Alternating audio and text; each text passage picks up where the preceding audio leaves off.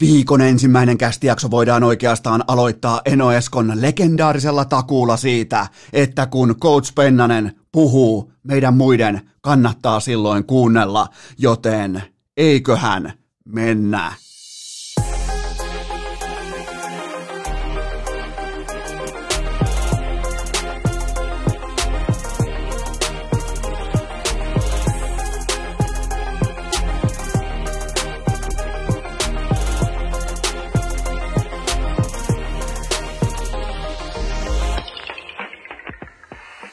Tervetuloa te kaikki mitä rakkahimmat kummikuuntelijat jälleen kerran urheilukästin mukaan. On sunnuntai 13. päivä joulukuuta ja lienee paikallaan liikkua se kärki edellä tähän alkavaan viikkoon, että mulla tuottaja Kopella täällä urheilukästin piskuisessa ja matalan budjetin vaatekomerossa meillä on ATK-kriisi, koska me käytiin lauantai-päivän aikana katsomassa tuottaja Kopelle pihaa tietäjät tietää, mistä on kyse, ei mennä kuitenkaan sinne sen yhtään lähemmin tai kauemmas, mutta mitä helvettiä tapahtui sillä väliin? Me tultiin takaisin himaan tuolta kaukomailta, katsoin mun vanhaa kunnon uskollista iMacin tietokonetta ja ää, tää, sanotaanko tää, tämähän on siis yhden näytön kokoinen tietokone, se niinku se ää, datayksikkö vai mikä helvetin keskusyksikkö, niin se on kätketty tuonne näytön sisään. Tää niinku, ää, tässä mun edessä tää niinku rempsottaa. Tää siis, tää on ihan, tää ATK-kriisi roihua tällä hetkellä urheilukästi vaatekomerossa. Tää muistuttaa hyvinkin voimakkaasti vaikka HCTP TPSn organisaation johtoa viimeisen kahden ja puolen vuoden ajalta, eli niin sanottu Jokis era kyseessä, joten nyt mä tiedän, miltä se tuntuu, kun ei ole mitään käyttöä. Mä en tiedä, siis toi näyttö, nyt se on korjattu kahdella kirjalla ja Jeesus-teipillä, joten tota, kuvitellaan sellainen tilanne, nyt kun mulla on täällä ATK-kriisi, mä olisin voinut jättää jakson tekemättä, mä olisin voinut jäädä vilttiin istumaan, mä olisin voinut jäädä jopa arpomaan, joten kuvitellaan nyt, että sä olet urheilukästi, vaikka tää on maksuton tuote, mutta kuitenkin mä velot odotan sulta aikaa, mikä saattaa olla teille kaikista se tärkein assetti, jopa merkittävämpi kuin raha. Kyse on kuitenkin niin kuin, äh, kyllä se aika, kun se lähtee oikein pohtimaan, mä vien teiltä aikaa.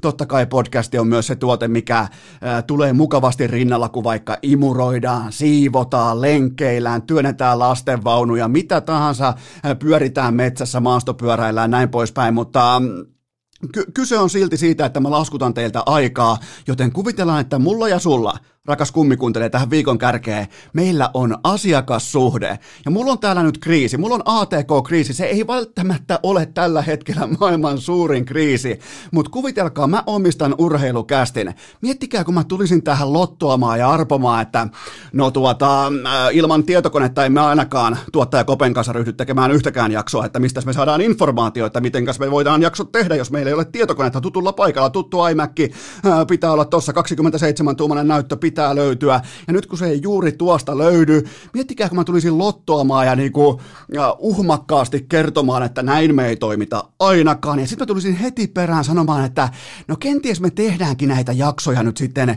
ilman että Mennään vaikka ikalehkostyyppiseen punaisen vihkon aikaa tai johonkin teksti-tv-tilastoihin tai miettikää kun joka kerta kun mä avaisin suuni, nyt kun meillä on se asiakassuhde, sä oot vaikka ajallas maksava asiakas, mä oon se, joka tuottaa sulle palveluita. Mieti, kun mun viestintä, tapa, tyyli ja sisältö olisi joka ikinen kerta erilainen. Mitä se kertoisi musta? Onko mun johtajuus silloin kohdallaan, kun mä yhtäkkiä ilmoittaisin, että okei, nyt tulee, tulee joka päivä jaksoja, että nyt tietokoneen äh, puuttumisesta ja kriisistä huolimatta, niin joka päivä tehdään, tai, tai nyt sitten toinen vaihtoehto, että emme voi, ei tule kuuloonkaan tilannetta, että täällä aletaan niin sanotusti äh, tekemään jaksoja tyhjällä tietokonepöydällä ja joka päivä eri viesti, kenties jopa eri suusta, välillä puhuu tuottaja Kobekia, haistelee ekskiviään tuossa vieressä niin kuin tekee jälleen, mutta jokainen varmaan saa sen kuvan siitä, että se ei kieli siinä tapauksessa siitä, että mä oon ihan täysin kartalla,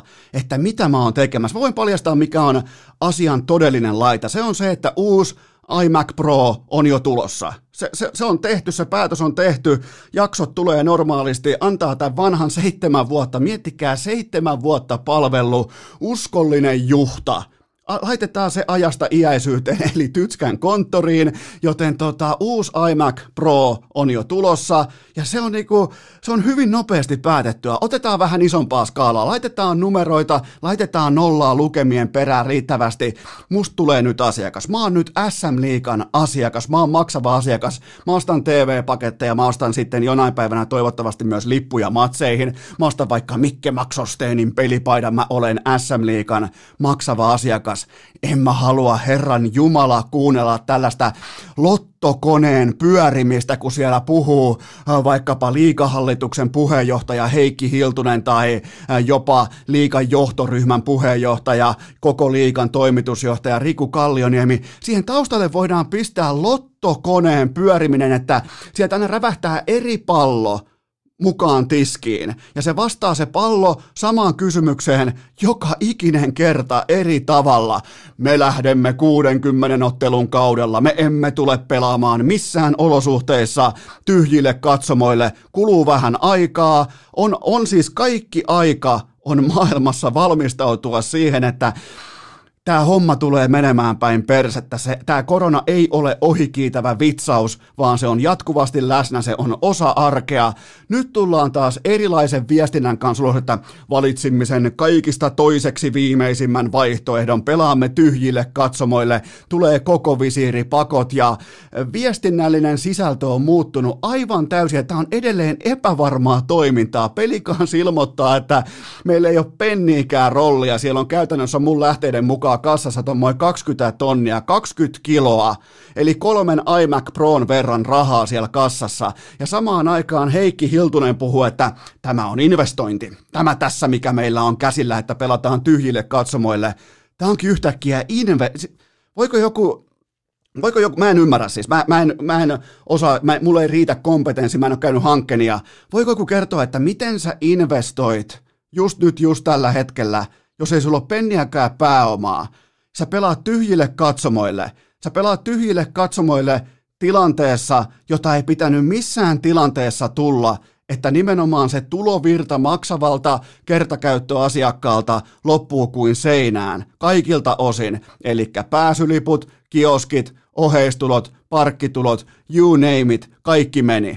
Ja nyt on TV-tulot, ja seurat rahoittaa itse oman Öö, yle, siis kaikki tämä yhtäkkiä yhdellä sormien napsautuksella, nyt ollaan päätetty näin. Niin miettikää, kun sieltä voi tulla vaikka Maikkarin haastatteluun Heikki Hiltunen huomenna maanantaina. Se voi vaikka ilmoittaa, että äh, tota, noin, mitäs me tänään tehtäisiin. Tänäänhän me, me, lähdetään, Lap, me, me, me lähdetään, kuulkaa, me lähdetään Lappiin, sinne missä Emmi Peltonen luisteli tässä tota, äh, Red Bullin mainoksessa. Sille järvelle lähtee kaikki SM joukkueet pelataan siellä bond koko kausi loppuu, se on paketissa tammikuun puolivälissä, tullaan pois, televisioidaan ympäri maailmaa, tehdään viraalihittejä. Siis sieltä voi tulla ihan mitä tahansa. Mitä tämä kertoo teille? Tämä on Suomen ylivoimainen urheilutuote, jääkiekon SM Liiga, aatelinen asema. Niin siellä pyörii lottokone, johtajuuden, tämä on johtajuuskriisi. Tämä, on siis ihan yhtä kuin johtajuuskriisi, tämä tilanne.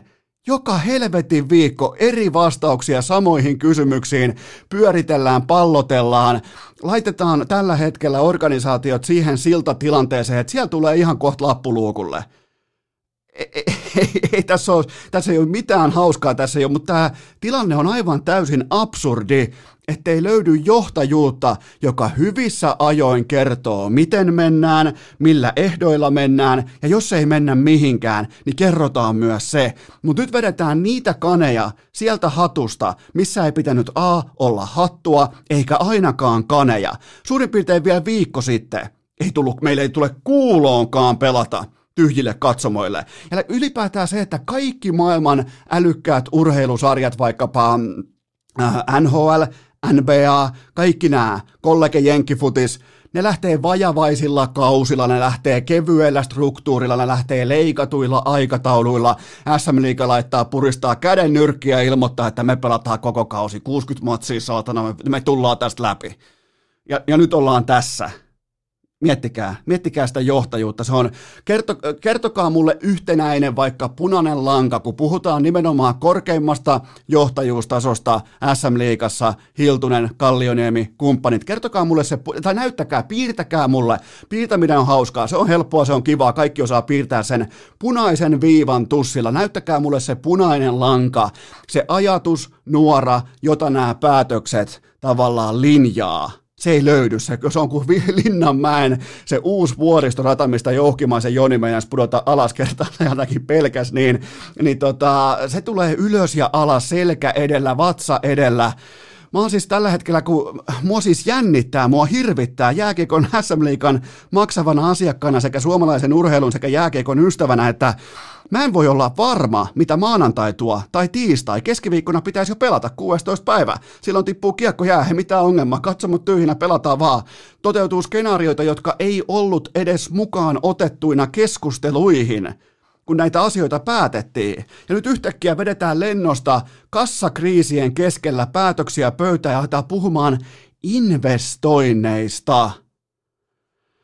Joku ei täsmää. Johtajuuskriisi näyttää tältä se näyttää nimenomaan tältä, että mennään puhujan pöntön taakse ja aletaan keksimään niinku, äh, improvisaatioteatterissa. Annetaan yhtäkkiä, vaikka se on vaikka Maikkari soittaa Heikki Hiltuselle. Se vaikuttaa siltä, että hänelle ei ole kerrottu aiheita, hänelle ei ole kerrottu ää, tota, sketsin tyylilajia, mutta sieltä tulee vaikka 2, 3, 4 sanaa, muutama asiasana, muutama tyylilaji, linjaus. Se alkaa vetämään lennosta improa, että mitä tulee seuraavaksi. Tätä on johtajuus tällä hetkellä, ja se ei ole tällä hetkellä kauhean vahvoissa käsissä, kun mä mietin jääkiekon SM johon pitäisi löytyä ehdottomasti se kaikista terävimmät kynät tästä aika suppeasta penaalista, kun puhutaan suomalaisesta urheilusta, mutta jääkiekko on mällännyt, ne on pystynyt tekemään johtajavalintoja, siellä on rautakanslerista alkaen kaikki.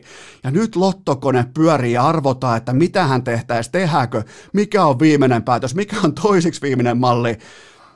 Aivan siis täysin luokatonta toimintaa SM Liigalta tähän saakka, koko oikeastaan tämän tartunnat, kaikki tämä turvallisuus mennyt nappiin, ihan täysin nappiin, mutta viestintä, johtajien valinnat, johtajuusvalinnat, kaikki nämä, niin äh, mä oon pudonnut jo kartalta. Hirveällä uhmakkuudella me pelataan täydet ottelumäärät ja me, me, me kuulkaa, me sitten me adjustoidaan, me mukautetaan ottelukalenteria. Ja nyt ollaan tässä tilanteessa, että se on ihan hiuskarvan varassa, että heitetään kolikko ilmaan, kolikko päättää, että pelataanko tyhjille katsomolle vai lopetetaanko koko paska. Kyllä tämä on, tämä on saatana. Ja se pelika, pelikans on käytännössä konku. Ihan siis siellä on hyvä, ettei selvitystila käynnissä. Investoidaan. Millä ne investoi? Jakaa C-osakkeita pitkin lahtea puolijulkiksille ja kaikille, jotka on ikinä pelannut pelikanssissa. Ei herra Jumala. Mutta joo, Mennään seuraavaan aiheeseen, se on tietenkin se, kevennetään vähän, otetaan vähän krakataan kuitenkin, ei, ei pidä aloittaa viikkoa niin kuin kauhean mankeloinnin kautta, mutta nyt tulee sitten tämä koko pakko, ja mä oon nyt rakentanut teille urheilukästin rankingin top kolmosen siitä, että ketkä mä ennen kaikkea haluan nähdä koko maskeissa, koska siitä on ihan hirvittävästi aikaa, kun mä oon viimeksi pitänyt koko maskia. Mulla oli nimenomaan pleksimuotoinen koko maski joskus ehkä D-junnuissa, joskus silloin vielä muistan, se oli Cooperin kypärä, aivan perkeleen ruma, mutta sen sai 20 markalla kirpputorilta, niin se myös ostettiin. Ja tota, aluksi ei ollut ollenkaan sitä ainetta, sitä plehaa. Mä en tiedä, millä, millä nykyään sitä kutsutaan sitä ainetta, millä tota voi visiirin sen huuruasteen voi vähän niin kuin feidata. Mutta tota, mulla ei ollut mitään huurukamaa, mulla ei ollut plehaa, mulla ei ollut mitään apuvälineitä, mä en nähnyt sieltä ikinä mitään. Ja tota, se oli, se oli mielenkiintoista aikaa, joten mä tota, niin kuin haluan nyt jo osoittaa tietyllä tapaa ajatuksia ja rukouksia. Ihan kuin muuten ei olisi mennyt jo päin persettä, kun miettii vaikka tätä SM kautta näitä olosuhteita, matseja siirretään, epätietoisuus, seurojen kassat, palkanmaksut kaikki ja palkkojen leikkaukset, YT, niin sitten lyödään vielä se koko akvaario päähän ja väitetään, että sillä on mitään merkitystä. Joten tota, ja, ja vielä sekin samana päivänä tehdään tämä päätös kuin ino, ironian sanelemana, kun Helsingin Sanomissa on laaja valiko Ylellä laaja selvitys siitä, että kuinka vähän tällaiset niin kuin, kokomaskit oikeasti kuinka pieni niiden merkitys on koronan leviämiseen versus sitten kasvomaskit, kun puhutaan hengityssuojaimista.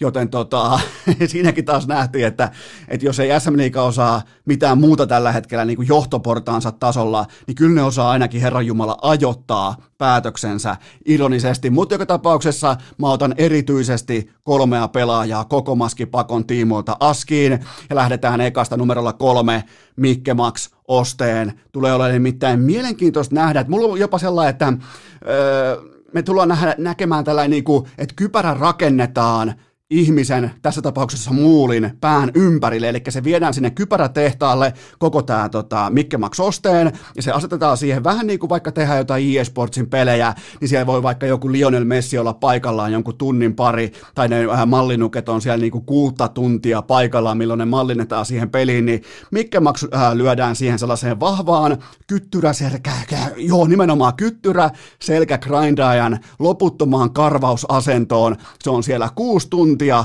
aktiivisessa, aggressiivisessa peliasennossa ja hänelle tehdään se kypärä hänen koteloonsa, nimenomaan, että se ei lähde siitä todennäköisesti myöskään arjessa pois. Joten Mikke Max Osteenin todella isot odotukset, että millä, miltä näyttää muuli. Näyttääkö yhtä vittumaiselta, näyttääkö yhtä idiootilta, näyttääkö yhtä siltä, että voi koska tahansa tehdä ihan mitä tahansa, joko koko kentän läpiajo, puikot veskareita, ai ai kiskis, tai sammuttaa jonkun valot. Se on hyvin mielenkiintoista nähdä, että mitä tekee Mikke Max Osteen koko akvaario päässä. Siellä kaksi totta kai näytti jo oman outlookinsa, vähän niin kuin äh, Jotkut on varmaan joskus seurannut jotain äh, muotitilejä tai jotain Instagramin tällaisia niin kuin äh, koko maailman muotia linjaavia tilejä. Huomaatte, että mä keksin tämän aiheen samaan aikaan, kun mä puhun, mutta vaikka joku Vogue saattaa paljastaa jo vähän niin kuin, tiedätkö, jotain tulevan malliston, äh, vaikka Versacen malliston, jotain hihan nurkkaa tai jonkinnäköistä niin kuin, äh, tikkaustaitetta, huomaatteko myös termit, ne on hallussa, niin, niin sama homma Jonne Virtanen, vähän niin kuin antoi jo esimakua siitä, että tätä on muuten tulossa, ja mä haluan, mä, mä, mä en tiedä, että miten, jos Mikke Max Osteen piti viedä sinne kypärätehtaalle ja rakentaa se kypärä hänen päähänsä, mutta kyllähän Jonnella pitää sitten olla jo niinku, si- siinä, tarvitaan, siinä tarvitaan rautaa rajalle, että toihan on projekti. Et mä, uskon, mä uskon jopa Jonnen tapauksessa, että sitä kypärää lopullisesti ei saada edes kunnolla ää, kerran täyspleksin siihen päähän. Että se on pikemminkin se on kehittyvä projekti. Mä oon valmis antaa sille projektille aikaa. Mä haluan nähdä nimenomaan tuommoinen piilotaitava kaksimetrinen, 110 kilonen, numerolla kolme pelaava sentteri koko maskilla, niin mun mielestä se on niin kuin iltaa kohdan, se on pay-per-view henkisesti vähintään 10-15 euroa siinä aletaan puhumaan jo kertakorvauksista, joten tota, siinä on kaikki ne elementit, mitä mä ootan piilotaitavalta, johtavalta, kiekolliselta sentteriltä, mutta se älkää pettykö, jos se kypärä ei ole kertaakaan oikein päin tai kunnolla päässä, koska se on kehittyvä pros, äh, prosessi, jopa projekti, kumpi se voisi olla, kyllä se on prosessi. Siellä yksi, ei varmaan tarvitse sanoa, että kuka se on, mutta toivotaan nyt kuitenkin, että hän pelaa edes yhden ottelun nyt SM-liigassa ennen lähtöään, kenties lähtöään NHLään. Totta kai Jesse Puljärvi. Se tulee olemaan hyvin mielenkiintoista, kun se koko metsuri on siinä päässä, oikein niin kuin jatkettu genomalkkiin, niin mihin se osuu se leukasuoja? Koska Puljärvelle ei ole mitään saumaa saada kypärää, se, se kätkee, se on siis se on jännä juttu, se on sellainen, mä luulen, että se säilyttää siellä kypäränsä tyhjässä osiossa, mikä jää siis pääkopan ja siihen kypärän tota pehmusteen väliin, sinne jää sellainen suurin piirtein 15 senttiä, 10 senttiä tyhjää tilaa, mä uskon, että hän hän säilyttää siellä SM-liikan johtajuutta. Se on piilossa Puljärven kypärän siellä välitilassa, mutta joka tapauksessa se ei tule menemään lähellekään päätä ja se leukasuoja ei tule olemaan lähelläkään ää, leukaa, se tulee olemaan todennäköisesti nenässä. Miettikää, mä en tiedä käyttääkö Jesse, totta kai Tornion miehenä pitäisi tietää, mutta, tai siis en ole itse Tornion mies, mutta Jesse on, mutta voisin, ei, en, en anna mitään olettamuksia. Mä en oleta mitään, mutta jos hän käyttää denssiä niin tota, ja on niinku ihan uskottavakin Erik Carlson huulessa siellä jäällä joskus silloin tällöin, niin, niin miettikää, kun se pienmuotoinen vähän taklaus tulee siihen leukasuojaan, joka on tuossa ylähuulen kohdalla –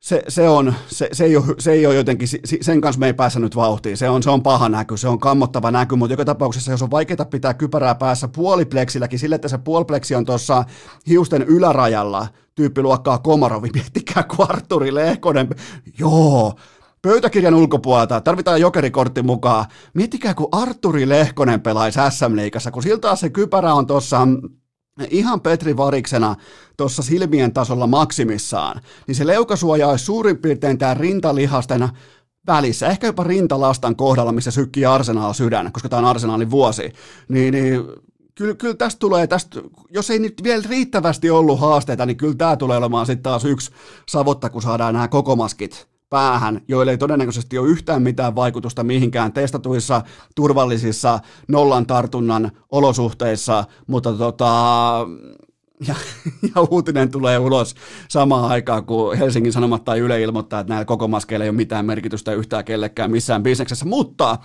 Kaiken kaikkiaan mielenkiintoinen viikko sekä tulossa että menossa. On ollut isoja päätöksiä tehty, mutta muistakaa aina kun teette päätöksiä, niin niissä pitää olla tietynlainen punainen lanka.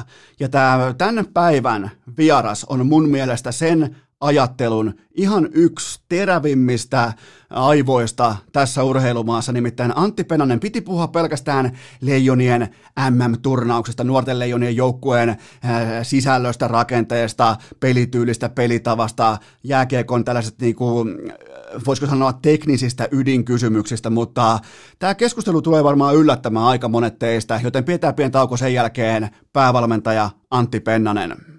Urheilukääst! Podcastien ikioma Santtu Jokinen! Mutta, mutta, mutta sitä ennen mulla on teille kuitenkin huippunopea kaupallinen tiedote ja sen tarjoaa Polarin urheilukellot älykellot, multisportkellot nyt tarkkana, koska jos sä mietit vielä joululahjaa, mä voin sen verran spoilata, että joulu on sitten ensi viikolla, se on yhtä kuin torstaina, olkaa valmiita, älkää tehkö päätöksiä niin kuin jääkiekon SM Liiga, että nyt te olette vaikka sitä mieltä, että ostatte lahjan, sit huomenna taas, no ei osteta, ja sen jälkeen päätätte, että no kyllä minä sen postitan, ja sen jälkeen kyllä minä vien sen paikan päälle, ja näin poispäin. Se on loputon tie, tee fiksuja, selkeitä päätöksiä, mene osoitteeseen polar.com. Siellä on hyvin yksinkertainen kolmen tuotteen lahjaopas. Se ei tule menemään vihkoon missään olosuhteissa. Sataa, paistaa, on lunta, loskaa, räntää, mitä tahansa. 30 pakkasta, 30 hellettä, varmasti toimii. Mun valinta on Vantake V2. Tämä on osa mun arkea. Tätä ei tarvi enää varmaan edes sanoa, mutta tämä on osa mua, tämä kello nyt. Tämä kertoo mulle. Nyt se vaikka kertoo mulle sen, että viime yönä vedin vihkoon. Ihan siis täysin vihkoon liian myöhään nukkumaan. Heikoilla uniarvoilla, heikoilla anstiloilla, heikko rauhoittuminen, kaikki tämä, koska oltiin katsomassa äh, kopelle pihaa. Ja nämä oli isoja päätöksiä rullas päässä, toisin kuin jääkiekon SM joka voi pyörittää lottokonetta ja aina tulee uusia päätöksiä mankelista ulos. Mun on pakko pystyä tekemään tämä päätös oikein, joten se selvästikin vaikutti mun unenlaatuun. Sen kertoo sekä mun mieli tällä hetkellä että mun kello. Älkää valitko toiseksi parasta, menkää sinne Polarcomiin, polar.com, sieltä lahjaopas, siellä on kolme eri kellovaihtoehtoa, löytyy aivan varmasti kaikille. Mä annan siitä takuun, mä annan Eno Eskon takuun siitä, että ette varmasti tule pettymään. On se sitten sulle itelles, on se vaikka sun rakkaalles, on se vaikka sun mutsille, fajalle, läheiselle, siskolle, kelle tahansa kummipojalle, niin miksei? Miksei Polaria? Er, mun mielestä erittäin kurantti kysymys. Kuntoilua, liikuntaa, kattokaa kaikkia tilastoja käyriä, kattokaa kaikkea tulevaisuutta, miten kusessa me ollaan. Koska me ei liikuta niin anta, antakaa joku sellainen lahja, mikä kannustaa liikkumaan. Sekin on jo, sekin on jo jotain. Sekin, sekin on jonkin sortin jo johtajuutta ja tällaista niin kuin esimerkin näyttämistä, että edes vihjaa, että hei, valitse ennemmin liikunta kuin röhnöttäminen. Joten tota, Polarin kellot, kolme eri vaihtoehtoa löytyy osoitteesta polar.com ja sieltä lahjaopas. Ei ole vaikea löytää, löytyy heti ekalla klikillä. Mun valinta on Vantake V2 ja voin suositella sitä kaikille polar.com. Tähän kylkee vielä huippunopea, jopa vähän nopeampi, jopa siis kaikkien aikojen nopein lahtelaisen altavastaaja Wilson Coffeen. Kaupallinen tiedote, nimittäin kun sä tilaat legendaarisen, paljon mainetta, palkintoja ja kunniaa niittäneen sekajunan, joka siis herättää jopa niinku kahvipiirien aaltoiluja ympäri Suomen, sä saat kylkeen myös T-paidan, kyllä vain, mulla on se paita, se on kohta myös sulla. Se on ehkä, saattaa olla mun paitakaapi, mulla on tuolla varmaan tommonen, mä mä oon tällä hetkellä niinku, mä oon paitakielossa, mä oon lippalakkikielossa, sen tytskään asettanut, ja mä en saa ottaa vastaan ihan hirveästi, koska nämä kaapit, nyt varsinkin ennen sitten ne, kenties sitä päivää, kun täältä jossain vaiheessa lähdetään pois, niin on turha kantaa sitten kaiken maailman tota, höpö, höpö paitoja, mutta toi Wilson Coffeen paita, se tulee pommin varmasti mukana, koska se on absoluuttisesti äärimmäisen mukava, se on pehmeä, se on huippulaadukasta materiaalia, siinä on kaikki, joten sekajuna, siihen tulee mukaan teepaita, älä missaa, sen voi muuten tilata myös lahjaksi, ton sekajuna, mieti, kaverille tulee sekajuna, ovelle tai pihaa, tai siihen tota, tulee, vieti, tulee sekajuna jouluksi. Siinä on käytännössä koko kevään kahvit koverattu, joten tilatkaa Wilson Coffeen verkkokaupasta sekajuna, siihen kylkeen tulee myös teepaita, ja se teepaita on koko Suomen mukavin. Joten tue kotimaista pienvalmistajaa, valitse lahtelainen altavastaaja wilsoncoffee.fi ja sieltä verkkokauppa. Ja nyt ääneen coach Antti Pennanen. Vieras pelimatka, lämmin bussin penkki, eväs rasia vilisevä maisema ja kuulokkeissa urheilukääst. On aika toivottaa tervetulleeksi urheilukästin seuraava vieras ja siellä on kerhossa, siellä on Kanadamaljaa, siellä on U20-kultaa, siellä on MM-kultaa ja hän nyt lähtee nuorten leijonien kanssa kohti Kanadaa pelaamaan kupla MM-kisoja. Suomi aina, kun on leijonapaita päällä, pelataan vain kultamitalista. Antti Pennanen, päävalmentaja, tervetuloa urheilukästiin. Kiitos paljon Esko. Siihen Hieno la- olla urheilukästissä. Siihen laitettiin nyt vähän sitten, tota, oli muuten aika amerikkalainen sisääntulo toi. Kiitos paljon Esko. Tuon on nimittäin tehnyt ainoastaan Jarmo Kekäläinen tähän saakka, joten toi on niinku, sä oot nyt ihan valmis jo Kanadaan. Siltä se vaikuttaa. Ehkä tässä on sitten käynyt sinne suuntaan sen verran keskusteluja, niin oppinut talon tavoin. Ai sä oikein oot laittanut niinku scoutingin, toi on hyvä, se on aina toi etunimen droppaaminen siihen, niin, niin tota, se on välittömästi jenkkityyli ja se on, se on ihan oikea tapa, mutta äh, nyt liikutaan kohti äh, U20-kisoja, niin mikä on fiilis just nyt, kun kaikki on karanteenissa, kaikki on erillään toisistaan, kaikki on poikkeuksellista, niin mikä, mikä on nyt just merkittävää tällä väliviikolla? Te lähdette kohta puoliin liikkumaan kohti Kanadaa, niin mikä on just nyt merkittävää? No, tällä hetkellä pelaajien näkökulmasta on merkittävää se, että ne tällä hetkellä harjoittelee, taitaa, taitaa just tälläkin hetkellä niin meidän pienryhmät harjoitella ja, ja, tota, ja se on heille se, se tärkein, tärkein tässä kohtaa ja, ja, tota, ja sitten tietenkin pysyä niin kuin terveenä. Se on nyt kuitenkin se, että, että tota, mikä myös tässä on koko ajan mukana. Eli, eli tota, noita testejä tehdään tässä muutamien päivien välein, kolme testiä tällä viikolla ja, ja tota, se on tietenkin se yksi asia. Sitten valmentajana, niin, niin, niin kyllä mä tuossa just äsken, äsken suunnittelin meidän niin kuin sitä neljän päivän hotellikaranteeniajan niin kuin ohjelmaa, että miten me tullaan se ohjelmat tekemään ja, ja tota, miten me tullaan niissä asioissa ottaa huomioon. Niin kyllä tässä valmentajana on jo tulevassa ja, ja tota, toivottavasti pelaajat on sitten tässä hetkessä ja harjoittelee mahdollisimman laadukkaasti. Onko tuohon muuten saatavilla jonkinnäköistä, ei sillä, että mä nyt heti välittömästi tähän ekaan minuuttiin epäilisin sun tota, hotellivalmentamisen ö, kompetenssia, mutta onko tuohon saatavilla jotain konsultaatioita, että miten vaikka NHL tehtiin nämä hotellikaranteeni valmennusjaksot tai jotain vastaavaa, niin onko jotain, onko jotain tietoa saatavilla liittyen nimenomaan näihin hyvin erikoisiin karanteeniolosuhteisiin? No valmentajana mä oon käynyt keskustelua tietenkin, tietenkin tota, Kihun kanssa. Kihulla on tietenkin tieto siitä, että, että tota, mitä niin kuin aikaerot ja sit sieltä karanteeniin menen, miten ne vaikuttaa niin kuin fysiologisesti ja, ja tota, sitten myös niin kuin mietitty sitä, että miten se vaikuttaa henkisesti pelaajien toimintaan ja koitettu ottaa niitä etukäteen huomioon ja, ja, tota, ja niin kuin sanoin, niin myös aikaero, että miten se vaikuttaa. Sitten tietenkin ollaan, ollaan tota, haettu informaatiota noilta meidän NHL-pelaajilta, jotka viettivät viime keväänä aikaa ja kesänä aikaa karanteenissa, ja heiltä on sitten saatu semmoinen pieni informaatiopaketti, ja, ja tota, siitä ollaan koostettu sitten, sitten videopelaajille, ne pääsevät sieltä sitten katsomaan, että miten, miten meidän huippupelaajat oli mieltä siitä, että minkälaisessa karanteenissa on olla ja minkälaista siellä on pelata ja minkälaisia asioita pitää ottaa huomioon. Oikeastaan juurikin tuota hain, että onko konsultoitu näitä, ketkä on kerran sen rumpan käynyt läpi just tota pitkän kaavan mukaan Heiskanen ja kumppanit, niin, niin niillä on varmasti sellaisia asioita mielessä ihan ulkomuistissa, tuoreessa muistissa, mitä ei välttämättä ole kellään asiantuntijalla.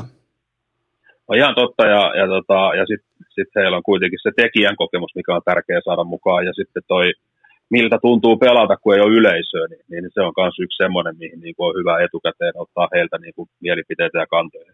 Se on ihan totta. Se on, kyllä toi on mielenkiintoinen tilanne, kyllä varmaan coachinakin, kun sä oot tottunut, totta kai sä oot coachannut kovissa paikoissa, sä oot coachannut 2016 Jalosen staffissa nimenomaan hurmos kotikisoissa, ja nyt sitten pelataan vähän niin kuin kirkossa, niin, niin kaikkeen pitää suhtautua uudella tavalla, mutta pikemminkin tämä kaikki on myös jättimäinen haaste, ei välttämättä minkään sortin uhka. Se on just näin, ja, ja, tota, ja mä näen tämän niin kuin mielettömän hieno kokemus meille kaikille oppia jotain uutta. Eihän tämmöisessä tilanteessa niin kuin harvoin kukaan saa olla ja, ja tota, harvoin kukaan pääsee tämmöiseen tilanteeseen ja, ja tota, päästä nyt ensinnäkin pelaamaan MM-kisoja ja päästä Kanadaan, niin se on huikea, mutta sitten tämä kaikki tämmöinen olosuhteet, miten me valmistaudutaan ja mitä me otetaan huomiota, niin on ainakin itselleni ollut niin uusi kokemus, että, että että tämä on semmoinen tietynlainen niin kuin lyhyen ajan niin valmentajan jonkinasteinen korkeakoulu. Tässä on aika paljon semmoisia asioita, mitkä pitää ottaa huomioon, jotta me voidaan menestyä ja, ja tota, Suomen pitää kuitenkin niissä pienissä asioissa olla erittäin hyvä, jos se haluaa tuottaa kilpailuja tuon jostain. Mä näen, että tämä voi olla meille myös, myös mahdollisuus. Ennen kuin hypätään sinne korkeakoulun puolelle, niin lähdetään kuitenkin tuolta ala-asteelta liikkeelle. Nimittäin sä teit äsken, ennen kuin aloitettiin, sä, teit, tota, sä sait oikeastaan valita, että tehdäänkö vähän niin kuin koko pennas uraa peilaten vai pysytäänkö vain nuorten kisoissa. Niin sä, sä heitit kolikon ilmaa ja kolikko tuli niin päin alas, että käydään tätä isoakin kuvaa läpi. Ja sehän passaa mulle, koska aikoinaan sä astuit HPK junnukoutsiksi suurin piirtein samaan aikaan, kun mä hyppäsin urheilulehteen. Ja, ja sieltä on mielenkiintoista mielenkiintoisia muistikuvia tästä ajasta. Se, mitä on tapahtunut sen jälkeen, niin siellä on Suomen mestaruutta, siellä on MM-kultaa, siellä on U20-kultaa, siellä on SM-liikan vuoden valmentaja, siellä on A-junnojen SM-liikan vuoden valmentaja, mutta lähdetään kuitenkin muutamalla lämmittelykysymyksellä, koska ootko muuten sellainen coach, joka menee katsomaan pelaajien lämmittelyt nimenomaan vaihtoaitio ennen peliä? En mene katsomaan. Okei, okay, eli sä et, et mene ollenkaan siis, et, et mene ollenkaan hallin puolelle? No joskus käyn ihan lyhyesti, mutta tota, mä, en, mä en sitä lämmittelyä mene katsomaan, että, että, että, tota, että mieluummin pysyn sitten siellä valmentajakopin puolella ja teen jotain joskus jotain ihan, mikä ei liity jääkiekkoonkaan millään tavalla. Okei, tota, aloitetaan mun lämmittelykysymyksillä. Nämä on aina sellaisia, mitkä vähän niin kuin pohjustaa tätä, koska tässä pitää kuitenkin jossain vaiheessa puhua myös niin kuin ihan ammattiasioista ja näin poispäin, niin nämä ei välttämättä nyt ihan aina osu sitten siihen haarukkaan, mutta mulla on kysymys kaukaa menneisyydestä.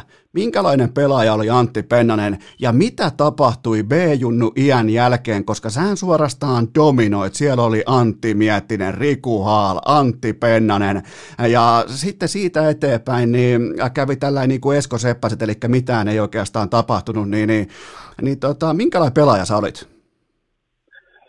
Joo, se on jännä, jännä tota miettiä, että, että, että tota, hän oli jalkapallossa paljon lahjakkaampi ennen kaikkea pelaamaan ja jalkapalloa mä niin kuin osasin pelata ja, ja tota, mulla oli, oli riittävän taitava siihen ja sitten mä pystyin niin kuin, niin kuin näkemään myös sen pelin ihan kohtuullisen hyvin. Mutta jostain syystä nämä kaksi taitoa ei välittynyt jääkiekkoon. Jääkiekossa sitten taas, taas tota semmoinen niin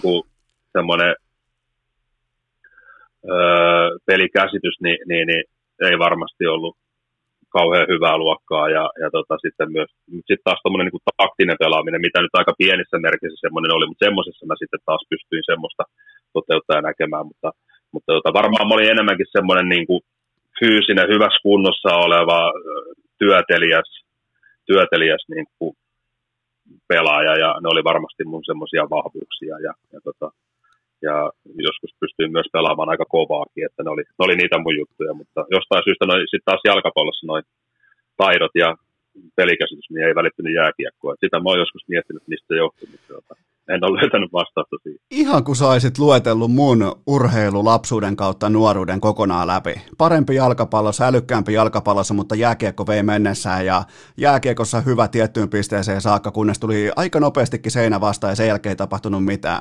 Ja nykyään istutaan... Mutta se va- pitää sanoa, niin. niin se pitää sanoa, kun sä luettelit noita nimiä ja sitten siihen lisää vielä Niko Kapasen ja, ja tota, muut, niin, niin, niin, ei ainakaan jäänyt siitä seurasta kiinni tai kulttuurista kiinni, että heidänkin kanssa samassa ketjussa on saanut pelata, niin, niin tota, kyllä ihan peiliin saa katsoa, että ei pysty parempaa. Joo, toi oli aika kova. Kiitollinen kaikesta siitä ajasta. Toi oli aika kova nippu, ja tollahan, ton, ton nipun, osittain ton nipun voiminhan Suomi voitti silloin tämän ää, nuorten kultamitalin, mistä kaikki muistaa vain Olli Jokisen ja Sikarin. Että tota, silloinhan oli paljon nimenomaan kerhon tämän ikäluokan pelaajia muistaakseni mukana. No joo, Kapasen Niko niistä varmaan sitten isoimpana tähtenä ja, ja tota, Louhe Jyrki sitten myös siinä taustalla tukemassa. Että sitten Antti ja Riku oli vähän nuorempia, ne tuli sitten seuraavassa aallossa. Hyvä. Mulla on vielä viimeinen lämmittelykysymys, tai oikeastaan toinen lämmittelykysymys, ja ää, mä, nyt kokeillaan valokuvamuistia. Nimittäin mulla on tässä mun kännykällä, mä otin talteen jo tuossa hyvissä ajoin, kun mä tein piskuista pohjatyötä Antti Pennasen vierailuun, niin mulla on valokuva keväältä 2019, ja ää, tässä on Coach Pennanen tullut suoraan HPK-mestaruusjuhlista Leijonien kokoontumisvalokuvaan, niin, niin sulla on aika sellainen niin kuin, sellainen ilme verrattuna muihin, että, että tota, miten se nyt voisi sanoa, että on, on nautittu mestaruudesta ja nyt lähdetään kohti seuraavaa mestaruutta, niin, niin se Salma Valo saattaa jopa vähän yllättää sut siinä tilanteessa, niin tiedätkö mistä kuvasta puhun? No nyt en kyllä muista, että jos joukkuekuva on, niin, niin, niin, tota, niin, niin se on varmaan se on otettu siellä paikan päällä. Ja, se, se, tota, tota, se on otettu silloin, kun te kokoonnuitte jo hotellille, ennen kuin te edes lähditte paikan päälle kisoihin. No niin, eli onko mä Mikko Mannerin kanssa kyseisessä kuvassa? Semmoinenkin kuva on otettu. Joo, joo ja sulla on, sul, sulla on sellainen, vähän sellainen, että se Salma Valo saattaa vähän säpsäyttää sua.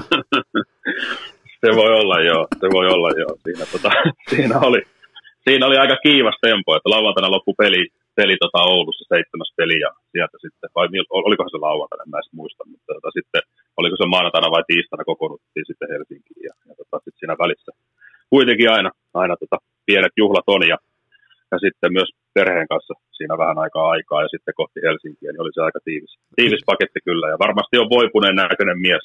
On, mutta, taas tota, toisaalta... Ei Esko, sä, sä kuitenkin Esko tiedät, että pitkä, pitkä, pitkä playoff-jakso alla siinä. Mä, niin tie, mä, silmät johtuu siitä. Mä tiedän sen ja teillä oli vastassa vihasta kukkoa Raksila ja Game 7, niin kyllä silloin pitää vähän salmavalojen niin kuin aiheuttaakin jonkinnäköistä pelkotilaa seuraavana tiistaina, että se on ihan itsestään selvää, että ei siellä niin kuin, jos siellä näyttää ihan täysin freshiltä, niin silloin ei välttämättä itse asiassa silloin ei välttämättä ole mestaruutta edes ansainnut. Niin, ja sitten se voi olla, että mä näen just tuon Hakanpää Jani, mitä sai katsoa seitsemän peliä, niin, niin jos mä vielä säikähdin sitä siinä. Okei, okay. se, on, se on kyllä hyvä, mutta mä laitoin silloin tämän, tota, tämän kuvan jakoon mun somekanavissa ja mä lisäsin, lisäsin siihen tekstin, että mestarit erottaa aina. Ja se oli, tota, se oli sekä sun fanien, HPK-fanien että kiekkofanien mielestä, niin se oli täsmälleen näin se asia ja sieltä tuli, sieltä tuli tota, sä et itse ole some-ihmisiä, mutta sieltä tuli kymmeniä tuhansia yläpeukkuja ja näin poispäin, niin, niin pääsit vähän niin kuin, äh, sait, sait tälle täyden hyväksynnän tälle tota, säpsähtämiselle. No niin, Hyvä. Okei, sä olit suurin piirtein 12-13 vuotta sitten alkoi ylipäätään, mä olin silloin aikoinaan urheilulehdessä, alettiin, suomalaisessa kiekossa alettiin paljon puhua sellaisesta nousevasta nuoresta coachista HPKssa kuin Antti Pennasesta, niin minkälainen junnu coachi sä olit? Mä myönnän, mä kävin katsomassa vain yhden pelin tuohon aikaan, se oli nimenomaan Hämeenlinnassa, mä en muista miten siinä kävi, mutta mä en lähde ottaa mitään kantaa siihen, että mitä se sun jääkiekko oli, mutta aika paljon susta kuitenkin lajipiireissä puhuttiin, niin, niin tota, minkälainen coachi sä olit? No, erittäin intohimoinen oli kyllä siihen aikaan ja kova halu niin kuin koko ajan oppia, oppia asioita ja oppia lisää asioita ja, ja, tota, ja koulutin itseäni ja halusin myös niin kuin koko ajan niin kuin hakeutua itseäni viisaampien seuraa. Se on varmasti semmoinen niin kuin, niin kuin, että todella vahvasti niin kuin jääkiekko ja, ja tota, valmentajapainotteinen, että muu elämä oli niin kuin aika vähäistä.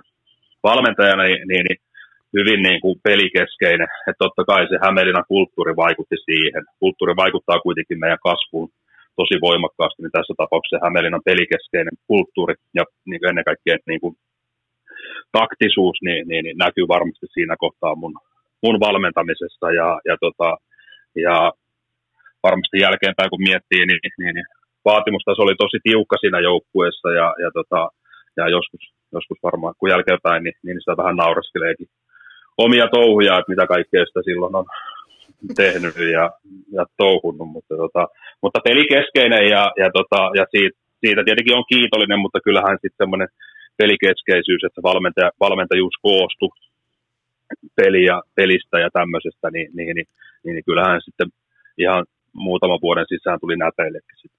Mä, tota, mä palaan vielä tohon, että sä, olit, sä oot naureskellut vähän niin kuin omille tällaiselle vaatimustasolle ja sille niin kuin intohimolle ja sille, mutta mulla on siihen myös tarjota tällä ihan täysin niin kuin hatusta vedetty teesi. Kerro, onko mä oikeassa vai väärässä, mutta kun aloittaa coachaamisen, niin se on pakko aloittaa tiukalla otteella, jopa aggressiivisesti, kaikki kivet kääntäen, koska sen jälkeen sä voit vähän löysätä kaulusta, mutta se ei koskaan toimi toisinpäin. Sä et voi aloittaa löysästi ja kiristää sen jälkeen, koska sulla ei ole kasvoja tehdä sitä. Onko mä oikeassa tässä?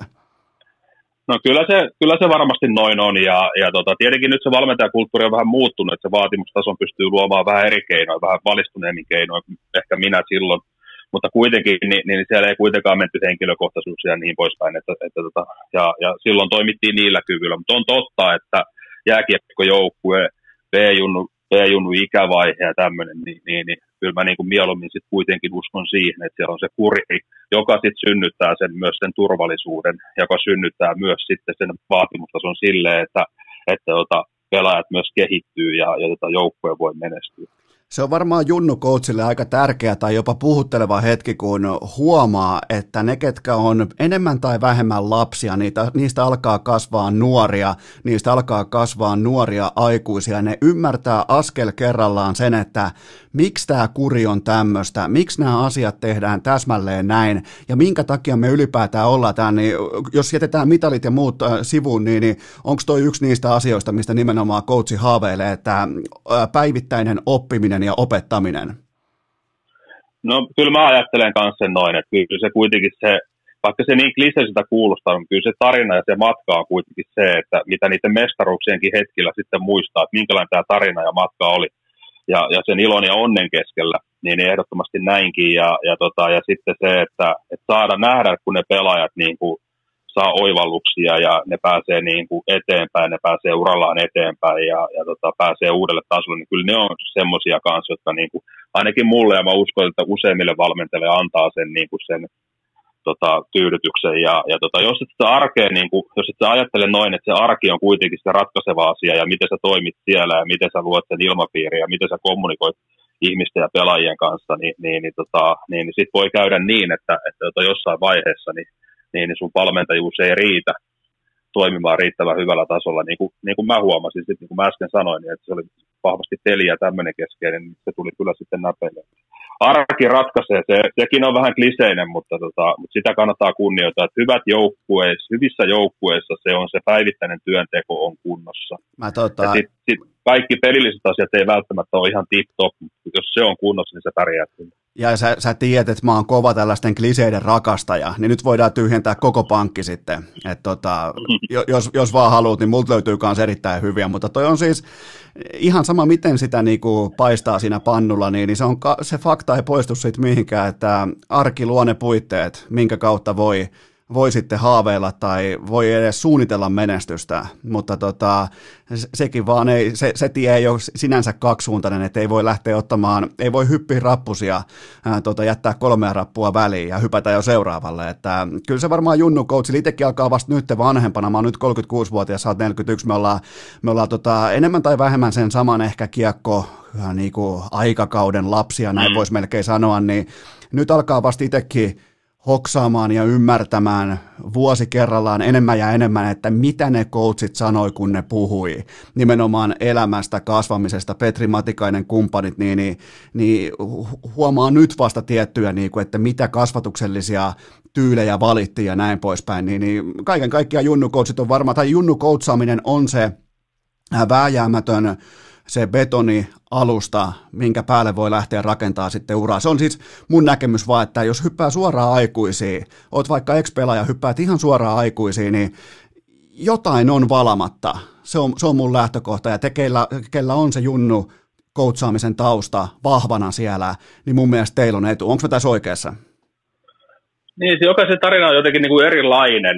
Ja mä oon ainakin kiitollinen siitä omasta tarinasta, että mä oon valmentanut kaikki junnu-ikäluokat käytännössä läpi. Siellä on joku 1 D2 tai joku tämmöinen vaihe, mikä on jäänyt valmenta, mutta kaikki muut vaiheet on menty ihan sieltä F-junnuista sitten A-junnu saakka. Ja, ja tota, on se ollut pitkä tie ja pitkä polku, ja, ja tota, mutta se on antanut mulle just tota, niin kuin, myös tietyllä tapaa semmoista oikeanlaisessa rytmistä tulevaa niin kuin valmentajana kasvamista. Et siellä on saanut opiskella ne lajitaidot ja pelitaidot ja fysiikat ja, ja, tota, ja sitten pala palata tullut eteenpäin, on tullut johtamiseen lisää ja itsensä johtamiseen ja tämmöiseen, niin, niin, niin, jotenkin mä näen, että se on sitten kestävämmällä pohjalla se valmentajuus, kun sä menet sit siihen niin kuin oikein kovaan paikkaan, niin sulla on myös sitä kokemusta sitä valmentamisesta ja sulla on kokemusta ihmisten kanssa toimimista, niin, niin, niin se on ainakin mulle ollut niin kuin sopiva väylä ja, ja matka.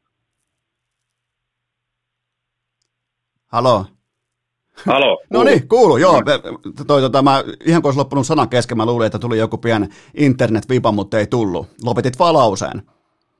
Mm. Hyvä, okei. Okay. Kyllä, ja sitten sitä niin. valmentajuutta sitä miettii, niin, niin, niin kyllä mä, niinku, niin, niin mä toivoisin myös sitä kautta, että valmentajien arvostus ja kunnioitus nousisi. Että niillä on kuitenkin aika merkittävä kasvatuksellinen niin kuin, ja opetuksellinen niin kuin, osuus siinä urheilijoiden kasvamisessa ja tarinassa. Ne on tärkeitä auktoriteetteja ja, ja tota, ne voi olla joskus ihan niin kuin, elämän kannaltakin niin kuin ihan kriittisen tärkeitä ihmisiä lasten ja nuorten elämässä. Että me nähtäisiin sitä valmentajuutta myös laajemmin, että kuinka paljon erilaisia asioita ne siellä arjessa oikeasti joutuu kohtaamaan, niin lapsissa, nuorissa kuin ammattilaisissa. Että kuvitelma siitä, että siellä keskustellaan niin kuin, niin kuin pelitaktisista asioista, viivelähdöstä ja muista, niin, niin, niin totta kai niistäkin keskustellaan, mutta ei ne missään nimessä ole niin kuin jatkuvasti siinä tapetilla. Ja, ja tota, valmentajat ovat itse asiassa aika niin kuin, erittäin niin kuin, monien haasteiden edessä ja sen takia niillä on aika laaja osaaminen. Nimenomaan ja se, miten voi johtajuuden kautta ajatella tätä tilannetta, ylipäätään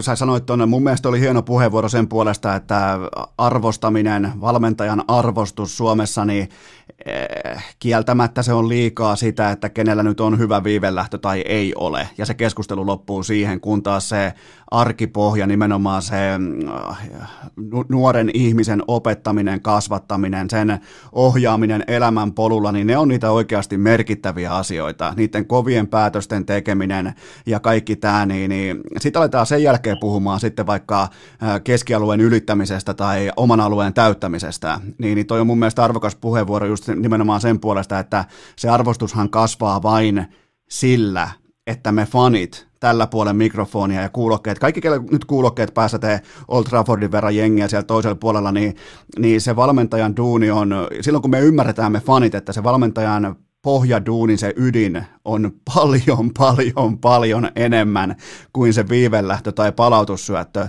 niin silloin, silloin se keskustelukulttuuri muuttuu, silloin voi tulla myös kulttuurin muutos. Ihan vaan tällainen omakohtainen pikku, tai niin kuin tällainen lisäys tähän aiheeseen. Joo, se on hyvä lisäys. Ja, ja tota, jos tällä hetkellä se valmentajuus on ammateista arvostus jollain 300 plus, niin mä uskon, että Jenkeissä on neljäntenä suunnilleen, neljäntenä viidentenä. Mä uskon, että tässä on yksi niin kuin, semmoinen asia, millä me voidaan sitä arvostusta nostaa. Aletaan lä- näkemään se valmentajuus niin kuin paljon laajemmin kuin pelkästään sen taktisuuden kautta. Ja nähdään muitakin asioita ja aletaan niitä nostamaan ja arvostamaan enemmän. Niin, niin, niin mä uskon, tällä hetkellä, jos mä näen, että joku yritysjohtaja miettii, että hän hankkisi vaikka SM valmentajan omaan työhönsä, niin kuin vaikka henkilöstöjohtajaksi tai johonkin johtamisen asemaan, niin, niin mä en usko, että se hänen näkökulmasta on kauhean kiinnostava, kun hän voi ajatella sen niin, että, että on tuollaista teknistaktista toimintaa johtamista, niin. mutta kun se ei ole sitä.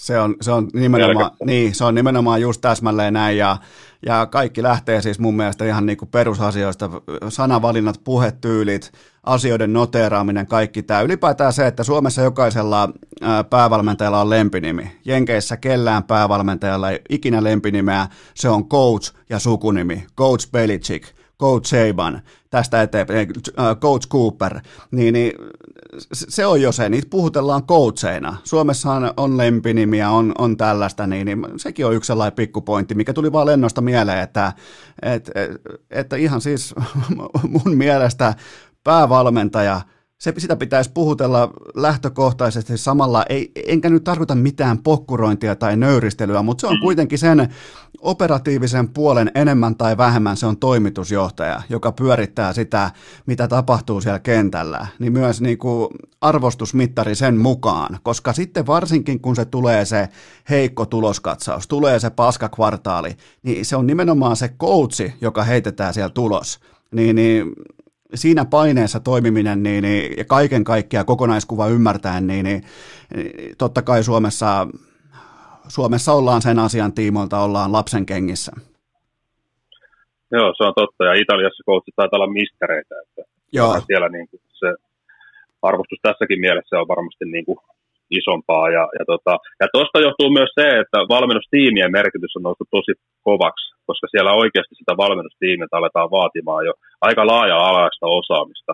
Ja nyt mä uskon, että nykyään niin kuin päävalmentajan pitää osata laaja-alaisesti paljon asioita. Jos mä ajattelen itse, niin en mä ole missään niin kuin, niin kuin superhyvä.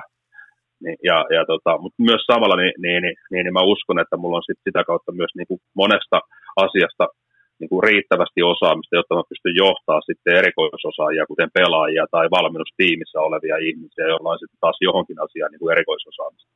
Okei, liikutaan valmennustiimi edellä kohti Helsinkiä, kirkkaita valoja, Helsingin IFK ja, ja tota, hyppäsitte Petu Matikaisen kanssa sitten kovaan saumaan, kovaan paikkaan, koska IFK ja sen fanit ja ne punaiset fanit, ne oli just voittanut Ville Peltosen johdolla mestaruuden, niin, niin mitä tämä kaiken kaikkiaan tämä IFK-ajat ihan kokonaiskuvassa opetti sulle, koska se mankeli oli aika kova?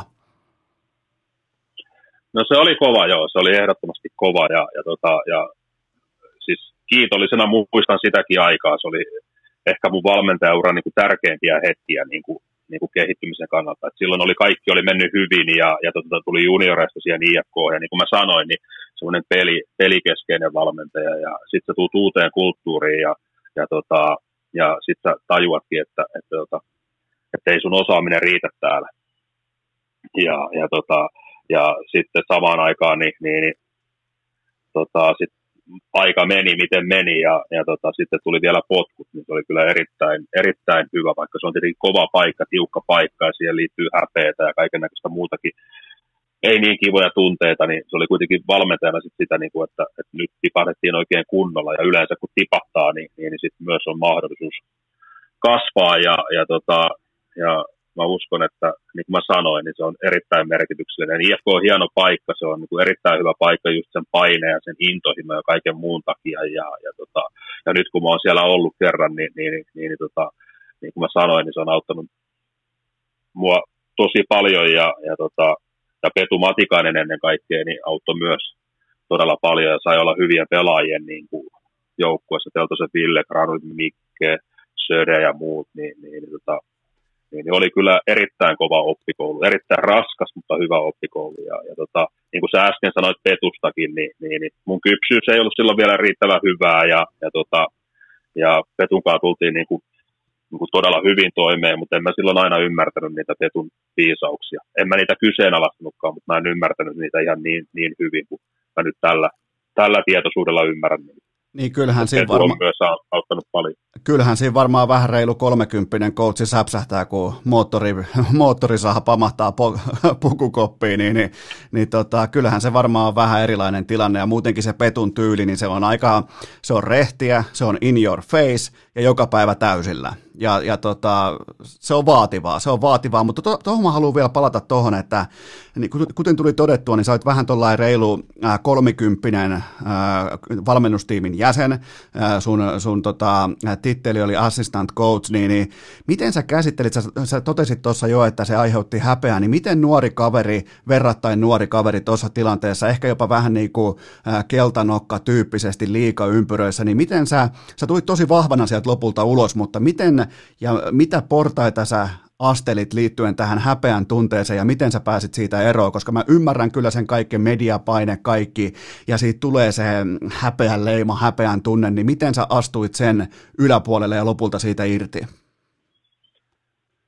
No ei se, siinä on yleensä vaan ainoa vaihtoehto kohdata se oma tunne ja hyväksyä se ja, ja, tota, ja miettiä, että mist, mitä se susta kertoo musta se kertoo tietenkin, niin kuin häpeä yleensäkin kertoo sitä, että ohjautuu ulkopuolelta paljon ja, ja tota, silloin varmaan niin kuin vastaus siihen, että kuka Antti Pennanen on, niin kysy, kysymykseen vastaus oli se, että minkälainen se on valmentajana ja, ja tota, sitten ollaan kyllä aika ohuella pohjalla ja, ja, tota, ja sitten tietenkin IFK-aikana jo Valtasen Jukka, Jukka tota, toimitusjohtajana niin, niin, niin antoi meille mahdollisuuden alkaa käyttää niin kuin työnohjausta ja terapeuttia. Ja, ja tota, mulla oli se IFK aikana jo alkanut sen käyttäminen. Ja, ja, tota, ja eka mä ajattelin, että, että tullaan paremmaksi valmentajaksi, mutta tota, aika nopeasti tuli, tuli tota sitten, sitten se, että tässä on kyllä omasta kasvusta kysymys ja omasta itsetuntemuksesta ja sen ymmärtämisestä kysymys, ja se sitten auttaa valmentajuutta myöskin sitten välillisesti, mutta, mutta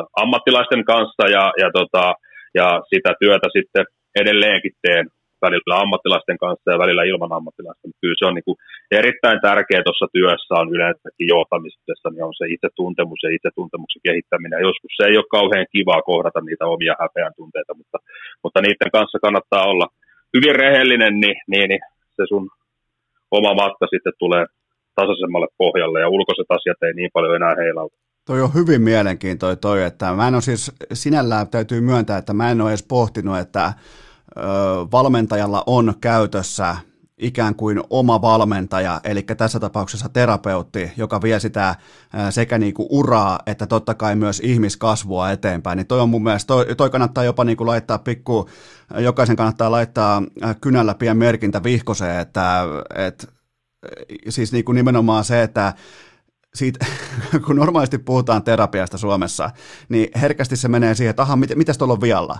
No ei välttämättä mm. mikään, mutta haluaa kehittyä, haluaa, haluaa mennä eteenpäin, haluaa ymmärtää itseään, tunnistaa itseään paremmin, niin, niin, niin siihen kaikki apuvälineet, niin, niin hienoa kuulla, että sulla on siis tollain, niin kuin, sulla on tollain vipu käytössä. Joo, on kyllä, ja, ja kun se on sen verran tehnyt jo, ja sitten on jo itsellä niitä vipuja käytössä, ja sitten tietenkin joskus sitä tarvii niin kuin ulkopuolisen apua, ja joskus se ulkopuolinen on terapeutti, ja joskus se on joku valmentaja, kollega, ja joskus se on joku ystävä, mutta tota, mun mielestä se on kuitenkin tärkeää, että on mun mielestä hienosti kuvattu se, mitä sä tuossa sanoit, että, että tota, ajatellaan usein, että jossain on jotain vikaa, niin, niin tota, niin, niin jos me päästäisiin siitä ajattelusta irti ja nähtäisiin tähän mieleen, että onpas toi rohkea, toi haluaa niin kuin kohdata itseensä ja haluaa kehittää itseensä. Ja, ja, tota, ja viime kädessä tässä nyt on kuitenkin kai kysymys siitä, että haluaa niin kuin voida itsensä kanssa hyvin.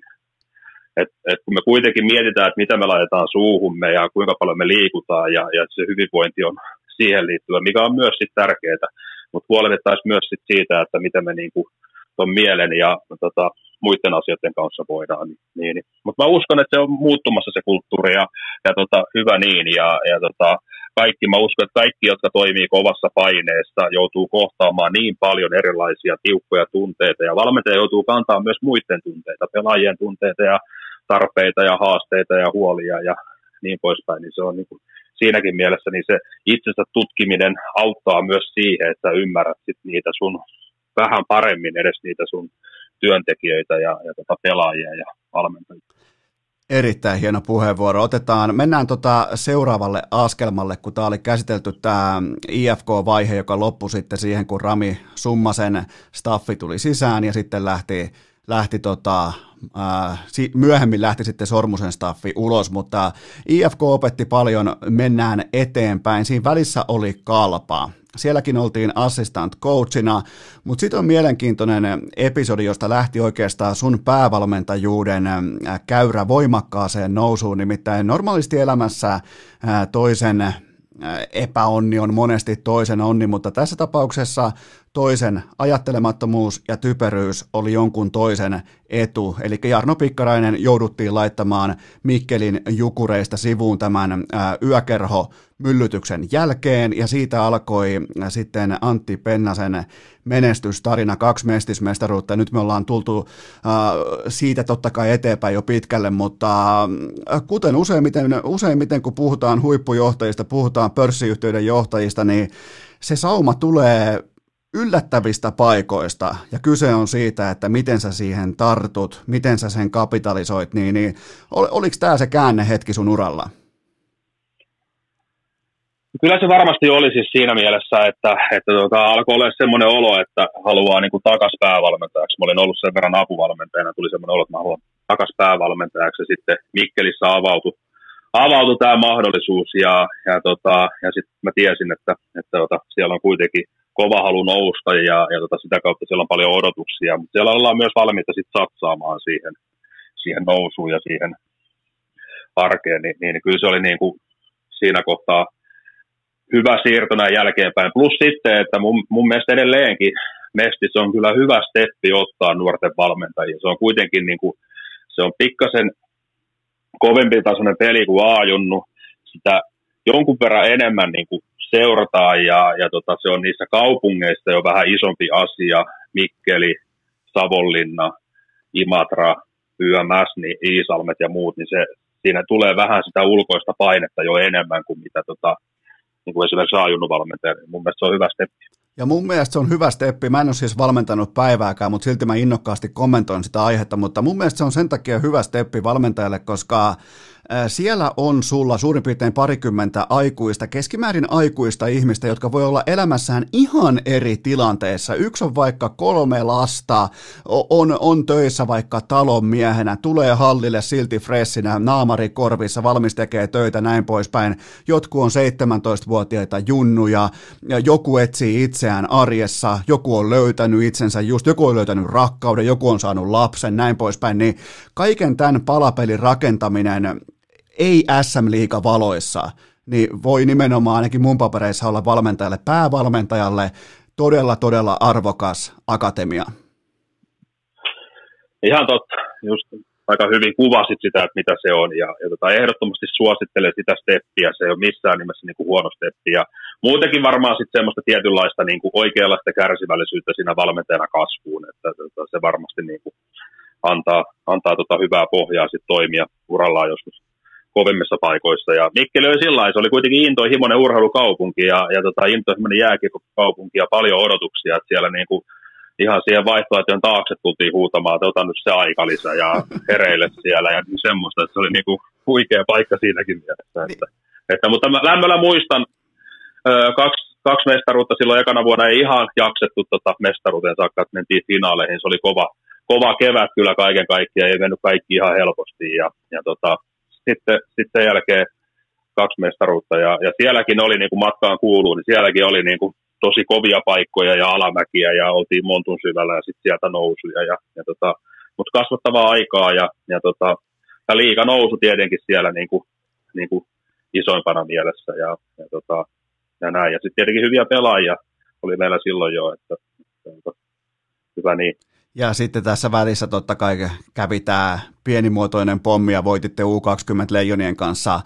Sä olit silloin vielä Jukureitten päävalmentaja, sä olit Jalosen ää, tota, valmennustaffissa ja otitte sitten kotikultaa, niin, niin aika, aika hurja tuollain kahden mestaruuden kotikullan tällä ei tuubi tuohon omaan kehitysjatkumoon. No joo, siinä on ollut pitkään oli ollut niin kuin tosi, voi sanoa rehellisesti, oli tosi vaikea ja haastava jakso ja usko mennä loppua ja niin poispäin. Mutta sitten varmaan sitten oli tuommoisenkin aika saada kokea, saada olla mukana tuommoisissa joukkueissa, jotka on niinku erittäin, niinku, erittäin tota kilpailukykyisiä ja hyvin sitoutuneita ja, ja tota, päästä siihen 2016 kotikisa hurmoksen, johon se niinku ihan kylmät väreet menee vieläkin, kun miettii, että minkälaista se oli ja minkälaisia ne pelaajat oli, Sebastian Ahot, Mikko Rantaset, kumppanit, niin Hintsit, niin ihan huikeita pelaajia meillä. Ja, ja tota, sitten tietenkin huippuvalmentajan johtama kokonaisuus, Jalosen Jukan johtama kokonaisuus, ja näki lähetä, kuinka kovia päätöksiä hän sitten kuitenkin teki jo tuossa kohtaa, ja, ja oppi näkemään niin kuin häntä, miten hän toimii paineen alla, ja, ja tota, ja oli niin kuin hieno kokemus, ja, ja, tota, ja tu, siihen kohtaan tuli paljon kyllä niin kuin sit, tota, onne. Sen jälkeen oli tietyllä tapaa kotiin paluun aika. HPK on päävalmentaja ja, ja tota, tämä loppu, tämä, niin kuin, tämä tavallaan linjas sua päävalmentajana mun mielestä todella paljon tämä, että se kypsyminen, se valmius, se mestiksessä marinoituminen sen jälkeen nimenomaan liigaan ja uskottavuuden rakentamisen rauhallisuuden kautta kerhoa kohti sitä kirkkainta. Ja mieti se myös tuli sieltä. Aina voi olla projekteja, voi olla, niin. voi olla altavastaajan suunnitelmia ja unelmia ja voi olla flappitauluja ja te teitte sen. Siis te, mm. te voititte mestaruuden, niin silloin kun sä astuit koppiin 2016, ää, tota, korjaan kyllä vain 2016 syksyllä, mm. niin tota, mitkä oli ne ajatukset, millä sä lähdit rakentamaan sitä HPKta, mikä sitten loppui siihen, tai se vietiin sinne asti, mikä tuli jo mainittu, eli Raksilassa Game 7 vihanen kukko vastassa ja silti sieltä voitto. Niin tota, mitkä oli niitä kärkiteesejä tai ensimmäisiä aiheita tai asioita, mitä tuli mieleen? No silloin meillä oli niin kuin keväällä, keväällä käyty puheenjohtajan kanssa ja toimitusjohtajan keskustelut siitä, että mikä tämä meidän isompi kuva. Ja siinä oli niin kuin, oikeastaan kolme tärkeää asiaa on se huippuurheilun kulttuurin kehittäminen, että vaatimustaso sen mukana ja minkälaisia olosuhteita ja minkälaisia työkaluja me luodaan. Ja sitten ihmisten kehittyminen. Että jos pieni haluaa pärjätä, niin sen pitää kuitenkin löytää se kilpailuitu sieltä, että ihmiset kehittyy. Ja sitten kolmantena, että miten me niin kuin, hankitaan ihmisiä, että minkälaisia kulttuureja me hankitaan ihmisiä, me pitää tiedostaa se meidän oma kulttuuri, mihin ne tulee, koska, koska joskus hyväkin valmentaja tai hyväkin pelaaja ei onnistu jossain, niin se todennäköisesti syy syntyy siitä, että ei olla ihan ymmärretty, että mihin kulttuuri se tulee, koska kulttuurit ei ole kuitenkaan samanlaisia, joukkueet ei ole samanlaisia. Et selitys sille, että miksi jotkut valmentajat menestyy jossain ja sitten ei taas ollenkaan jossain, niin tuossa on mun mielestä yksi ja sama koskee pelaajia.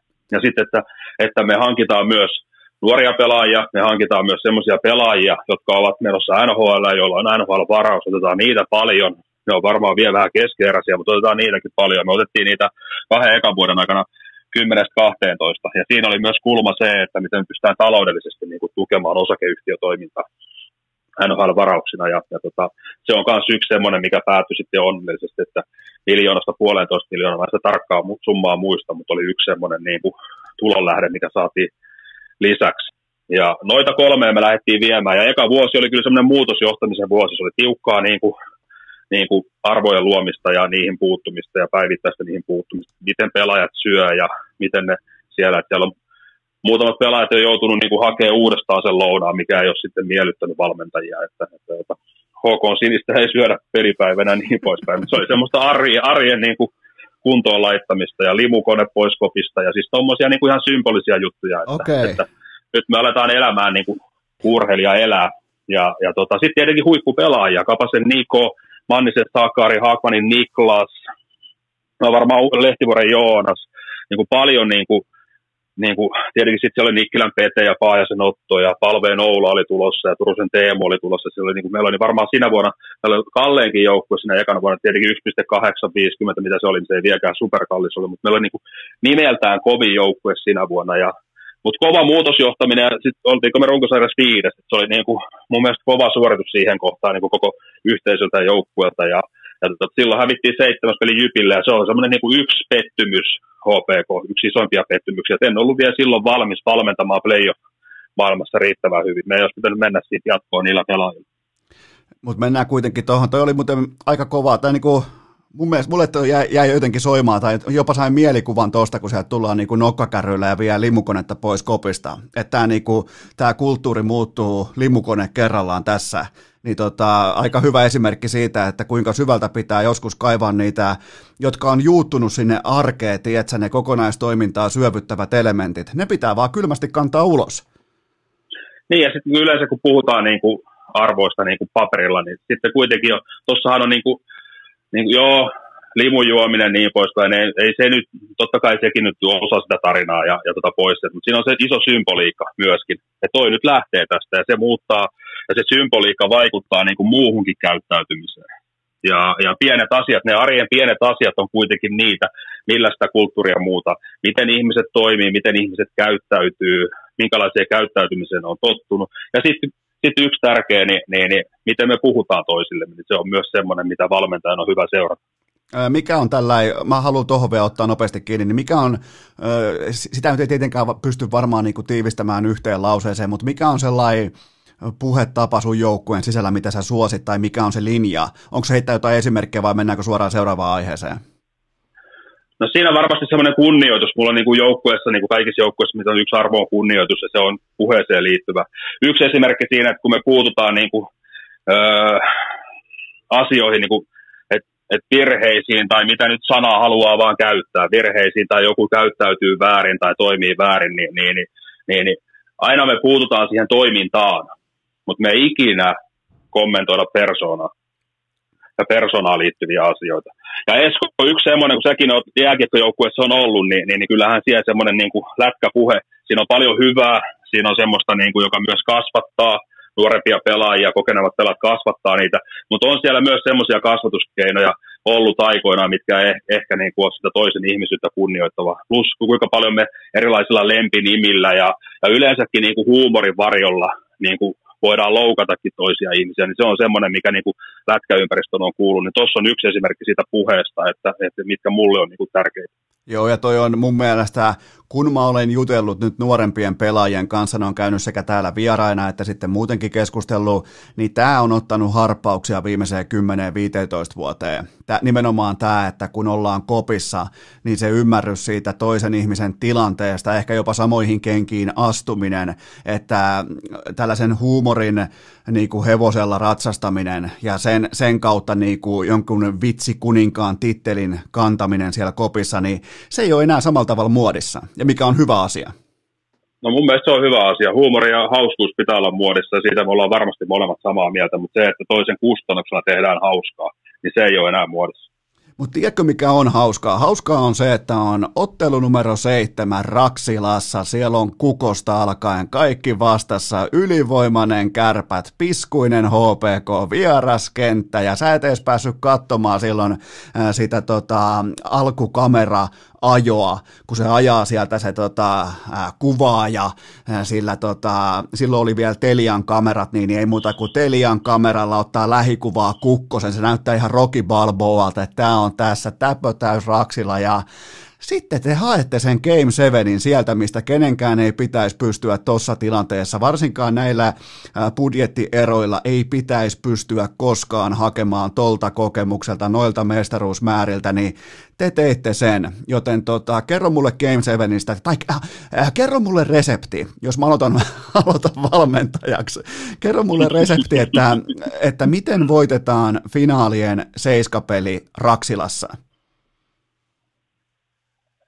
No älä vedä ainakaan kania hatusta siinä kohtaa, että se on semmoinen niin yksi asia, että älä rupea keksiä mitään uutta. Luota siihen, mitä te olette tehnyt, luota siihen teidän omaa valmistautumisprosessiin. Ja anna tila pelaajille niin kuin, että pidä kiinni niistä rutiineista, että käy ne vastustajasta ne tietyt asiat läpi, ylivoima, alivoima, käy ne aamulla läpi. Ja sitten kun sit niistä rutiineista kiinni, jotta pelaa, sä et voi niitäkään unohtaa, jotta se turvallisuus tulee. Vaikka sä jauhat niitä samoja asioita, mitä sä oot kuusi peliä jauhan, että tossa on toi ohjuripeli ja sitten on tämä pohja takatolppapeli ja pelaajathan tietää, ne, ne luo sen turvan siihen ja, ja tota, Spede pyörällä koittaa tuossa tota, tämän kanssa taas valmis. Ja, siis se on semmoista puhetta, mutta se on kuitenkin se turvallisuuden tunte. Ja sitten niin kuin playoffeissa yleensäkin, niin, niin, niin, niin, pitää antaa tila sille semmoiselle niin kuin, öö, mä koen niin, että sille selkäydin pelaamiselle, että se luottamus siihen omaan juttuun. Luotetaan tähän, me tiedetään mitä me tehdään ja tehdään pienet asiat hyvin ja virheitä sattuu, mutta kovat arvot näkyy, että kovat arvot pitää pystyä suorittamaan tänäänkin ja sä meet väleihin ja sä peität laukauksia ja näitä asioita siinä jauhaa, koska niihin koviin arvoihin, niin, niin, niin niihin ei niinkään liity semmoista niin kuin virheiden tekemisen pelkoa, vaan että joo, että mä pystyn tekemään ton kanssa, että tota multa odotetaan ja tota multa halutaan. Se... Ja se on jotenkin se, se koko playoff-maailma on tuommoista. Että yleensä mä ainakin huomaan, että jos mä vähän liikaa, että nyt ne vaihtoivat räppiä, nyt ne vaihtoivat ohjaa, mitäs me nyt tehdään ja mitäs tässä, niin, niin, niin tota, joo, joskus pitää reagoida, mutta tota, joskus se ei sen voittamisen kannalta ole niin tärkeää, niin anna olla, koska sitten se voi olla siitä henkisestä tilasta pois. Miten sä, tämä on mielenkiintoinen, mielenkiintoinen tai oikeastaan kiinnostaa mua aina sekä urheilufanina että urheiluseuraajana, että miten sä manageroit sen hetken, kun tilanne tai tapahtuma tai ottelun koko luokka meinaa kasvaa liian suureksi, eli puhutaan Game 7, puhutaan U20 M-finaalista, niin, niin minkä kautta, varsinkin jos siellä kopissa on paljon nuoria pelaajia, niin minkä kautta se poni ei lähde laukalle, eli se tilanne ei kaappaa niiden pelaajien aivoja itselleen?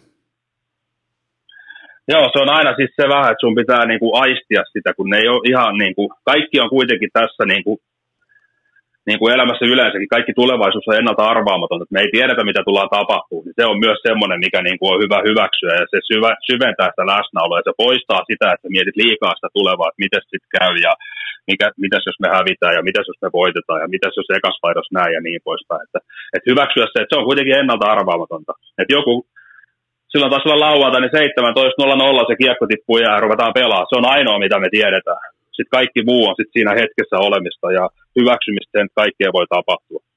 Ja sitten älä downgradea sitä ottelun merkitystä. Älä mene sanomaan sitä, että no tämä on nyt vaan peli muiden joukossa, ei se pidä paikkaa. Se on niin kuin siinä, pelataan joskus maailmanmestaruutta, joskus pelataan Suomen Sano, että tämä on tärkeä, mutta käännä se niin, että tämä on hieno mahdollisuus, että tähän hetkeen kiinni, ei ole huomista, ei ole eilistä, ei ole mitään muuta kuin tämä hetki ja tämä peli. Ja sitten se, että puhu semmoisista asioista, mitkä kaikki pystyy suorittamaan. Ja siinä on mulla ainakin se, että ne kovat arvot, ne, ne, se työmäärä ja se yhdessä tekeminen ja, ja sitten hyväksy se, että sä et tule tänäänkään pelaa täydellistä peliä.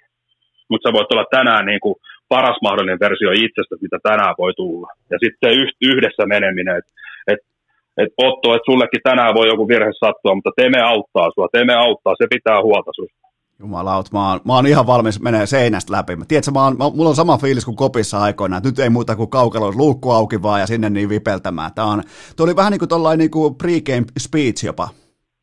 No vähän tuli, niin kuin itsekin huomasin, että rupesin kävelemään täällä kotona ja aloin puhumaan vähän kuin siellä puhuin aikoinaan. Onko sinulla sellainen pikku vihko kädessä, vasemmassa kädessä ja puhelin toisessa kädessä ja sitten sä naputtelet sinne vihkolla pöytään ja nostat välillä jalan siihen, tiedätkö, siihen huolto, huoltopöydän päälle ja ai ai, ko, ko, onko, se sun, onko se sun valmentaja-asento se, että nostaa toisen jalan siihen jakkaralle ja ottaa semmoisen niinku, etunojan siihen, siihen tota, to, niinku ylösnostetun jalan polvea vasten?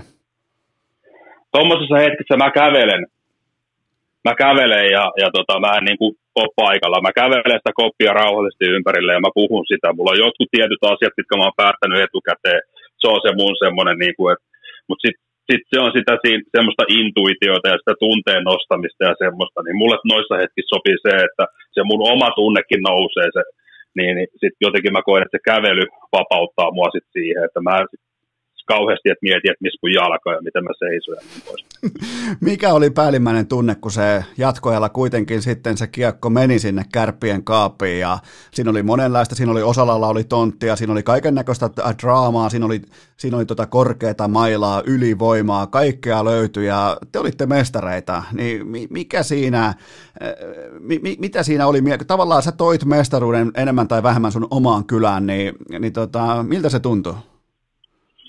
No joo, se ihan siis totta. Se on tietenkin, että mä täällä pitkään täällä Hämeenessä asunut, jos mietitään tätä Hämeen hopekoaikaa muutenkin, kyllä siinä niin omassa kotikylässä, missä ihmiset tuntee sut muutenkin ja täällä valmentaminen ja niin, niin se on tota, tosi mielenkiintoista ja myös antoisaa sitten ennen kuin se päättyy noin, mutta meillä oli siinä pelissä se kolmen erän loppu oli meille vaikea ja taisi Emili vähän säälätä maalin takana, mutta otti sitten game saverin siihen loppuun ja, ja tota, sitten tauolla niin, niin, siellä me tehtiin sitten lyhyesti töitä sen kanssa, että että nyt ei enää tarvii voittaa koko peli, nyt vaan tarvii niin kuin voittaa niin kuin tämä, tämä seuraava erä ja niin poispäin. Et nyt ei ole enää paljon kiinni, ollaan tultu pitkä matka, että kerätään voimat ja tohon noin. Että niin kuin, et, et jokaiseen vaihtoon vaan niin kuin kerät voimat ja niin poispäin. Ja, ja tota, mikä se fiilis sitten siinä oli? No sehän oli se meidän ylivoima, ei ollut mennyt kauhean hyvin, niin, niin tota, mä mietin, että mitenköhän tässä nyt sitten käy. Ja, ja tota, sitten yleensä niin kuin käy, niin aika tyhjästä se sitten yhtäkkiä tuli se maali, että niin. hyvä alueelle meno ja siitä sitten niin kuin saatiin se tilanne päälle. Mutta kyllä jatkoajalla oli sitten hyvin luottavainen olo ja, ja tota, että se kolmen erän loppu oli meille varmaan se kaikkein haastavin aika. Onko muuten oikeassa, jos toteen, että se teidän jatkoaikamaali, mestaruusmaali tuli näiden kovien arvojen kautta? Eli hyvä alueelle meno, hyvä täyttö, irtokiekko haltuu, kohti maalia ja näin poispäin. Niin, ja paikat pitää tulla oikeille pelaajille. Se on myös sit sitä, sitä, että se tuli Nenoselle, jolla on erittäin hyvä laukaus ja, ja tota, pääsi ampua siitä vähän yllättäen suoraan syötöstä ja, ja, tota, ja, ja näin. Et kyllä sekin tietenkin kuuluu jääkiekkoon, että, että paikat tulee oikeille pelaajille. Meillä kävi siinäkin hyvin. Niin kuin mä sanoin, niin pitkän työn tulos ja monen vuoden tulos ja se kiteytyi nyt siihen hetkeen. Siinä oli monen vuoden työ tehty ja se hetki, ja se hetki oli kyllä niin kuin siinä häviää kaikki mielessä, ei siinä niin kuin, että ketkä menee seuraavaksi jäälle ja mitä sitten. Ja, että se on vaan niin kuin tyhjenee kaikki ja tulee se ilo ja onni ja sä huomaat, että ihmiset tulee ja Riska jäi vielä sitten siihen vaihtoaitioon, että se ei mennyt vielä. Että sen Riskan kanssa halattiin siinä ja, sitten tota, Pippo hyppäsi kentälle ja meni sinne nauttimaan pelaajien kanssa. Ai se on sitten semmoista sumussa olemista pitkän aikaa. Niin, mutta hienoa huomata, että sieltä jäi tiettyjä valokuvia mieleen niin kuin sulle verkkokalvoille ikuisesti. Joo, se maalin syntyminen ja se on niin kuin aika vahvasti ja sitten sen jälkeen niin se on sumua ja sitten muistan sen, että Pippo jäi siihen ja sitten muistan jäältä niin kuin Luseniuksen ja Laatikaisen kanssa kohtaamiset ja, ja, tota, ja sitten tietenkin Paajasen ja Leino ja Nikkilän kanssa, ne on kuitenkin sieltä CP-junnu vaiheesta saakka jo ollut mukana, niin, niin ne on ollut semmoiset niin aika merkittävät hetket sitten siellä jäällä. Ja sitten tietenkin miettisin Antti, erittäin hyvä ystävä, niin, niin ei pelaajana saanut voittaa, vaikka erinomainen pelaaja oli. Että, ja, ja tota, mutta sitten valmentajana sai tuon kokemuksen, mitä hän oli odottanut niin kuin pitkään pelaajanakin HPK-ajoista lähtien.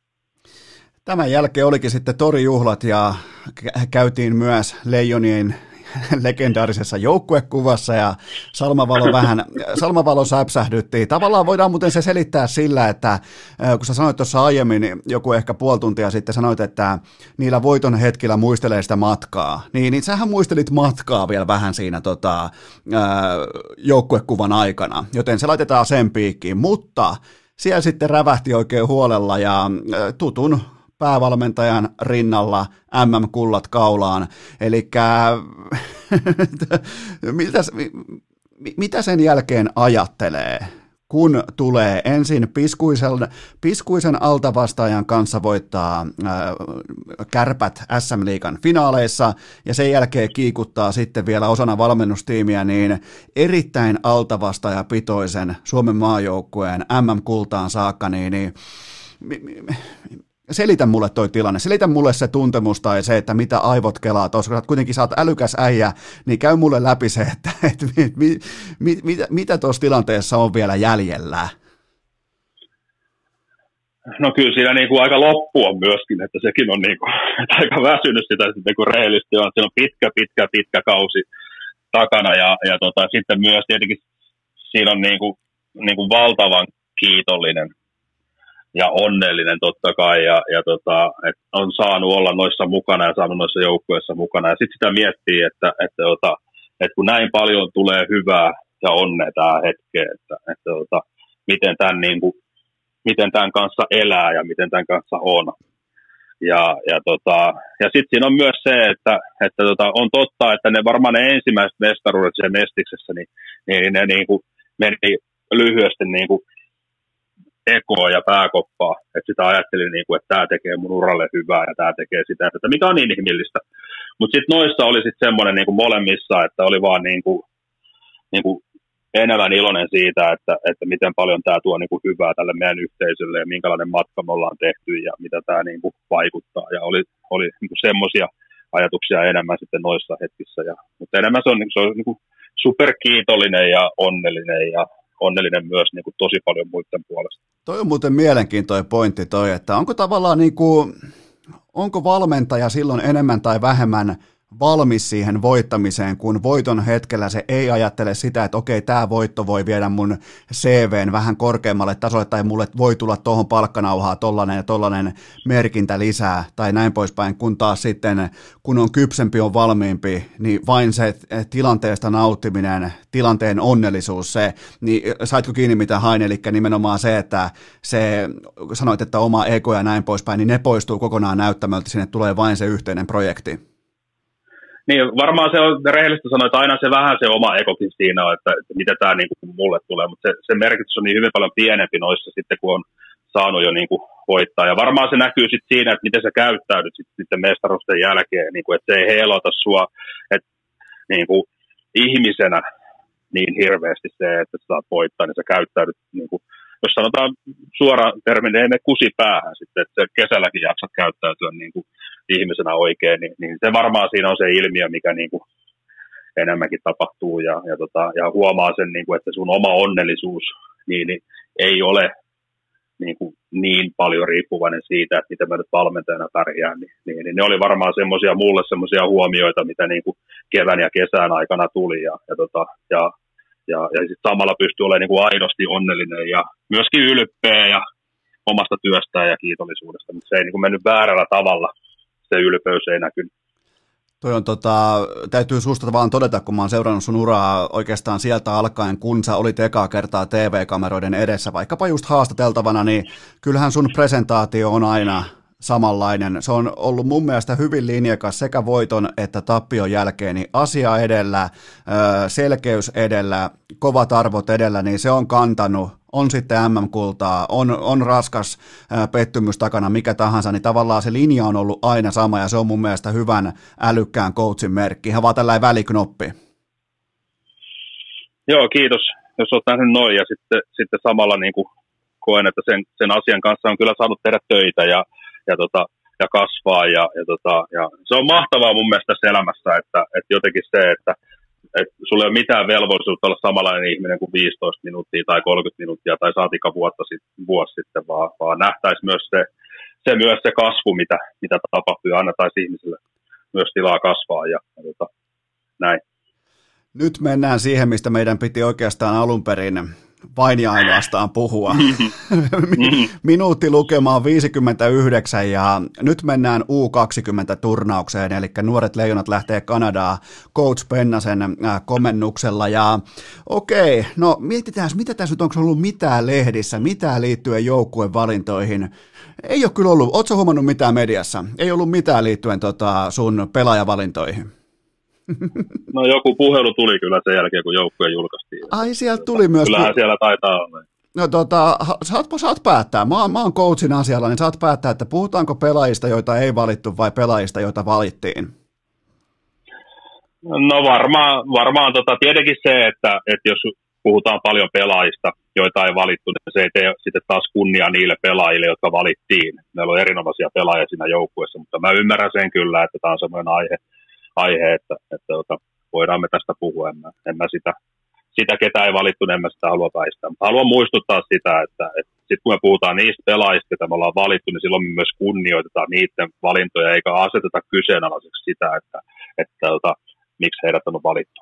Spekuloida voidaan, mutta muistetaan se, että me ollaan, siellä on erittäin hyviä pelaajia, jotka on ansainnut paikkansa joukkueessa.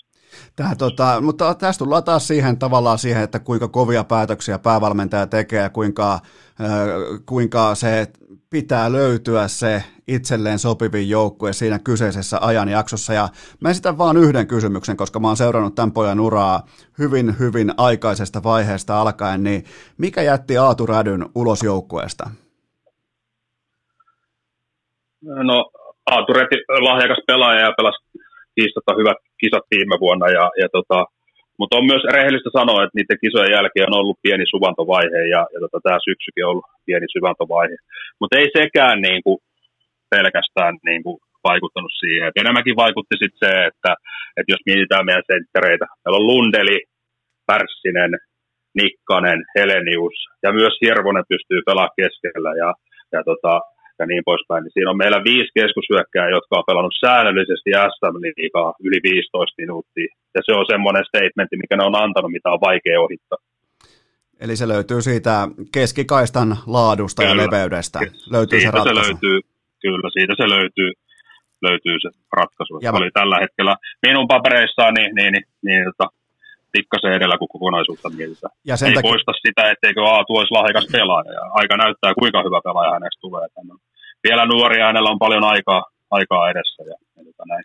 Ja sen takia siis ymmärrän myös tässä tavallaan urheilukästin, koska tämä ei ole mikään kauhean pieni puheohjelma, niin tota, ymmärrän myös, valitsin siitä syystä Aatu Rädyn, koska hän on niin tervepäinen, nuori kaveri. Hän, hän tietää sen, että minkä kanssa pitää tehdä nyt töitä, minkä kanssa pitää mennä eteenpäin, niin hänet pystyy myös mainitsemaan tällaisessa tilanteessa ja siitä pystyy keskustelemaan, koska hän kuitenkin tulevaisuudessa urallaan on tilanteessa, jossa hänen tasostaan, hänen suorituksistaan tullaan keskustelemaan seuraavat parikymmentä vuotta. Niin, niin tota, tällä pettymyksen tai tällä karvaskin pettymys, mä oon ihan varma, että se kääntyy vielä parhain päin itse pelaajalle.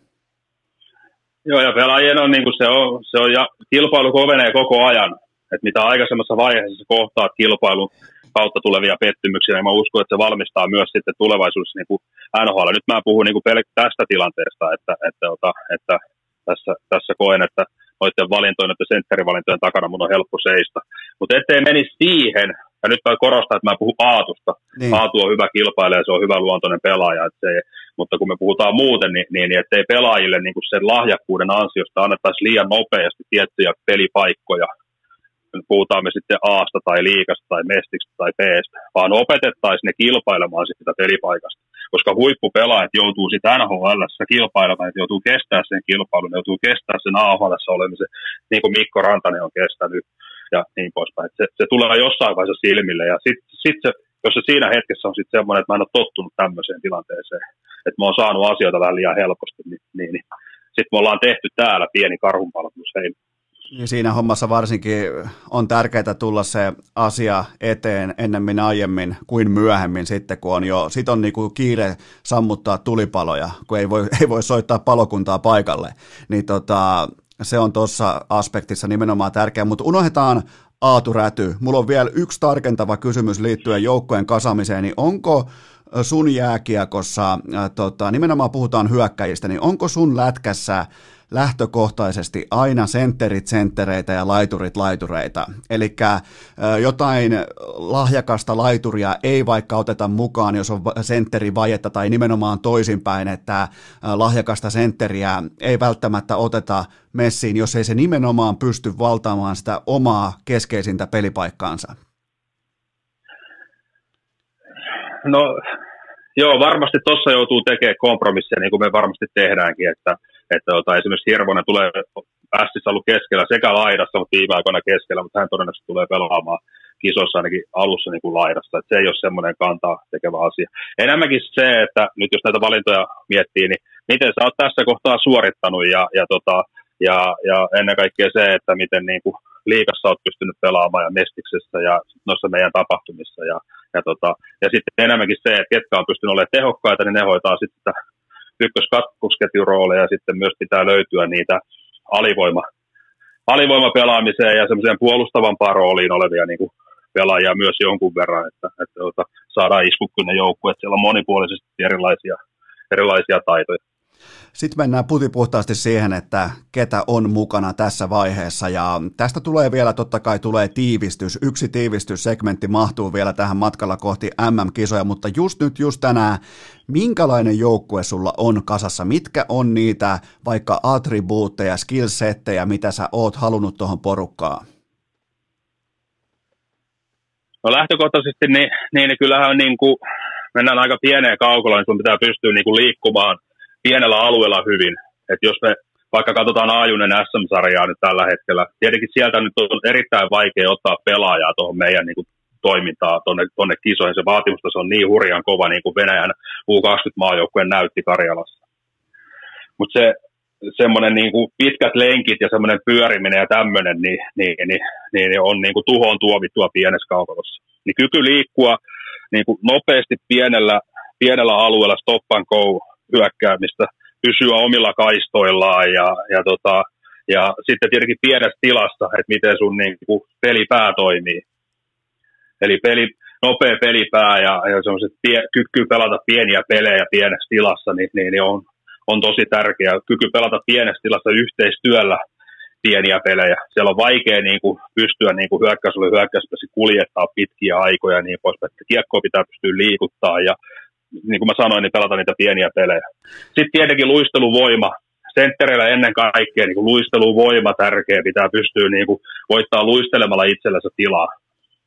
Ja, ja, tota, ja se on semmoinen kansasia. Ja sitten pakeilla, niin, niin, niin varmasti semmoinen niin kuin, paineissa pelaaminen, painealta hyökkääminen, että miten pystyy siellä niin kuin operoimaan, niin se on kyllä semmoinen kanssa, mikä niin kuin siellä korostuu. Mutta tuossa niin kuin lyhykäisyydessä, niin, että joo, voidaan aina puhuta kamppailusta, mutta mä uskon, että meillä on tuossa 14-15 pelaajia, jotka on liikaa pystynyt pelaamaan säännöllisesti, niin siellä kuitenkin se kamppailuvaadi on kovempi kuin tuolla, mihin me mennään, niin, niin, niin siitä ei tietyllä tapaa välttämättä joudu olemaan niin huolissaan kuin sitten, kun, tai kiinnittää siihen niin paljon huomiota.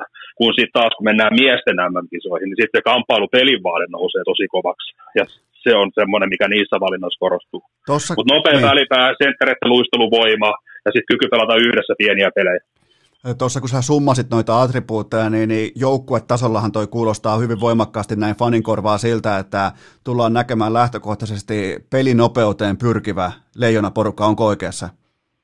No kyllä se ehdottomasti on, ja sitten meidän pitää pystyä niin kuin, että jos me lähdetään Kanada ja USA ja Venäjä ja noiden niin kuin, öö, suosikkien kanssa siis samaan semmoiseen niin coast to coast kovatempoiseen jääkiekkoon, niin sit en ole ihan varma, miten siinä pärjätään, kun se on niille sitten taas sitä äidinmaidon jääkiekkoa. Et meidän pitää pystyä niin kuin tietyssä hetkissä myös niin kuin, ottaa vähän siitä pelistä vauhtia pois ja, ja, tota, ja millä tavalla, niin senhän sitten määrittelee vastustaja ja se pelitilanne ja niin poispäin. Että se ei tarkoita pelkästään sitä, että siellä seistaan trapissa tai, tai tota, hyökätään viivelähtöjä, mutta siis keinoja on muitakin, millä pystytään vähän hidastamaan sitä ja pitää peli ennen kaikkea pohjois-amerikkalaisia joukkoja vastaan tärkeää pitää pelit samalla puolella, että ne pääsisi hirveästi vaihtaa puolta, koska sit siinä ne on erinomaisen hyviä, kun ne pääsee kovaan vauhtiin puolenvaihtojen jälkeen, niin sitten siellä on välillä kiire.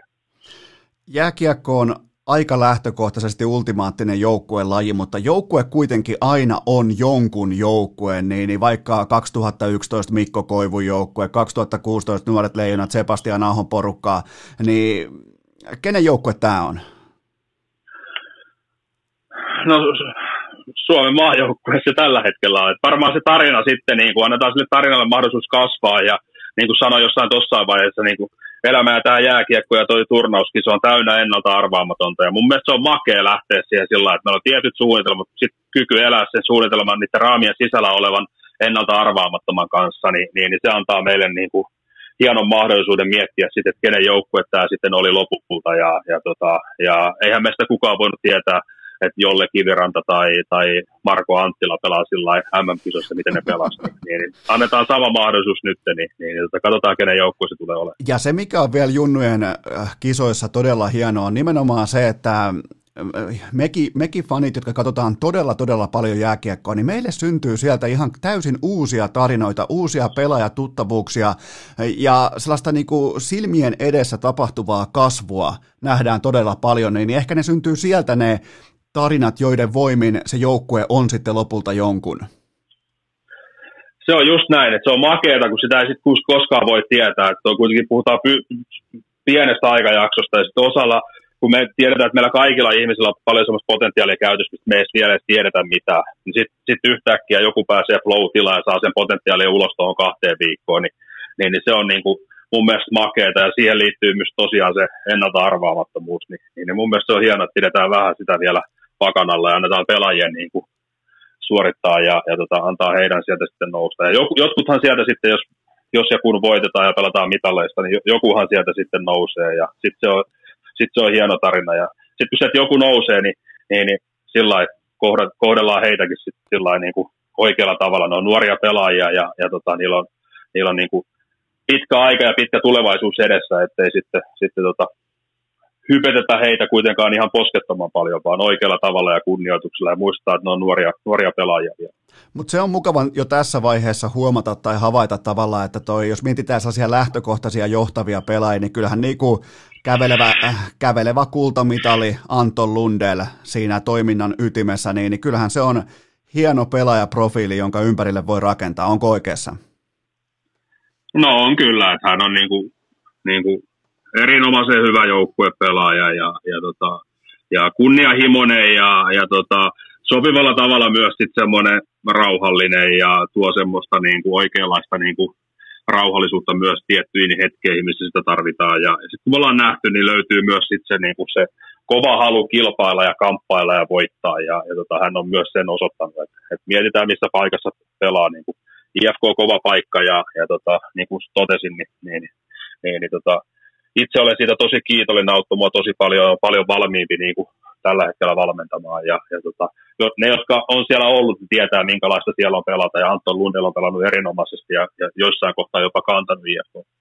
Yksi pelillinen kysymys tähän väliin ja se on se, että miten sä aiot rohkaista sun pakkeja tuomaan paineen alta kiekkoa ylös. Siis sanotaan nyt vaikka tällä, jos joku saa kopin tästä, mutta Miro Heiskas tyyppisellä rohkeudella. Ei välttämättä tarvi olla ihan yhtä hyvä kuin Heiskanen, mutta, mutta että se mindsetti, mindsetti olisi sama, että koska me ollaan nähty paljon sellaisia U20-kisoja Suomen joukkueelta viimeiseen suurin piirtein 21 vuoteen, kun mä oon seurannut, niin, niin ne pelaajat on yllättävän pieniä, varsinkin Kanadan prässin alla, näiden jättimäisten prässien alla, niin, niin minkä, minkä kautta voi rakentaa sen eh, itseluottamuksen pelirohkeuden sitä hetkeä varten, kun se pitää ihan oikeasti tuoda kolmen jätkän prässin alta se kiekko ylös? Sitten siinä tietenkin korostuu se, että totta kai se, että me tuetaan puolustajia ja annetaan niille keinoja, mutta se, että me luotetaan siihen, että me pystytään yhdessä tulee ulos sieltä. Että jonkun pitää varmaan maksaa se hinta ja ottaa se eka taklaus vastaan. Mutta jos sä pystyt sen siirtämään ja joku muu hakee ja sitten ehkä toinen taklaus vastaan sitten siirretään, niin sit, sit, sitä kautta yhdessä niin, niin, niin me päästään sieltä sitten ulos. Ja sehän mittaa myös sit sitä pelaajan luonnetta, että, että, että tota, senhän aika näyttää sitten, että miten se siinä hetkessä, että että kestääkö se luonne sitten tulla siihen, siihen, mennä siihen tilanteeseen. Ja mä, mä, uskon ja tiedän, että meillä on hyvä ja kovaluontoiset pakit, jotka pystyy sitä hoitaa. Ja, ja sitten Esko muistaa se, että se Heiskanenkin syöttää sitten joskus. Et kunnioitetaan sitä peliä ja otetaan ne pelit, mitkä se peli antaa. Että siellä voi sitten Anton Lundella mennä mieli maahan, jos joku pakki kuljettaa häneltä sitten kaiken tilan pois. Niin, niin, niin tota, molemmat on valmis kuljettaa ulos ja sitten kun pitää syöttää, niin syötät sitä kiekkoa. Heiskanen, Heiskanen aloittaa syöttämisen vasta sitten, kun silloin Norris Trophy kaapissa. niin, niin, niin. Silloin tuolla, on mutta... huikea pelaaja, tietenkin aivan poikkeuksellisen hieno pelaaja. Hienoa, että Suomessa on tuommoisia puolustajia ja, ja tota, on ollut ilo, ilo katsoa kaukaa. En ole ikävä kyllä vielä päässyt ikinä häntä tapaamaan, mutta katsoa kaukaa hänen tarinaansa. Niin siinä on hieno esimerkki siitä myös, että, että tota, ei puhuta 15, 16, 14-vuotiaat, minkälaisessa asemassa hän oli pelaaja, niin ei, ei, ei varmaan kun osa, osa, ihan pieni osa tiesi, että hänestä tulee niin kuin hyvä pelaaja, mutta oli paljon semmoisia semmoisiakin ihmisiä, jotka tota, ei välttämättä huomannut sitä lahjakkuutta. Ja siinä on mun mielestä hyvä tarina siinä mielessä, jos, joskus mulle tulee tunne, että, että osalle pelaajista se huippuurheiluvaihe alkaa 13-vuotiaana, 14-15-vuotiaana ja se alkaa auttamatta liian aikaisin. Niin mun mielestä Miro on yksi esimerkki siitä, että miten se on niin kuin pala palalta tullut sieltä ja, ja, tota, ja sitten oli valmis IFKs pelaa huippukauden ja sitten siitä NHL. Hänen kohdallaan niin ei leimaa semmoinen niin kuin liian aikainen hypetys eikä liian aikainen kiire hänen ympärillään. Niin, reittejä on monenlaisia ja tätäkin reittiä niin kuin on ollut ilo seurata tästä näkökulmasta. Napataan vielä viimeinen, äh, viimeinen tota, yksilölähtökohtainen kysymys ulos mankelista, ja tällä pelaajalla on hyvin Miro Heiskas-tyyppinen luistelutyyli, enkelin kosketus siihen jäähän sekä kiekkoon, mutta pelaa totta kai hyökkäjänä. Äh, mitä meidän fanien on lupa odottaa Brad Lambertilta, 16-vuotias häkkipää, totta kai täyttää kohta 17 vuotta 19. päivä joulukuuta, on nyt sun alla tässä ää, tota, urheilukästin vieraana ja näin poispäin, se on nyt jo tässä kohdin kuuntelijoille tuttu nimi, mutta mitä voi, pitääkö meidän olla maltillisia nyt?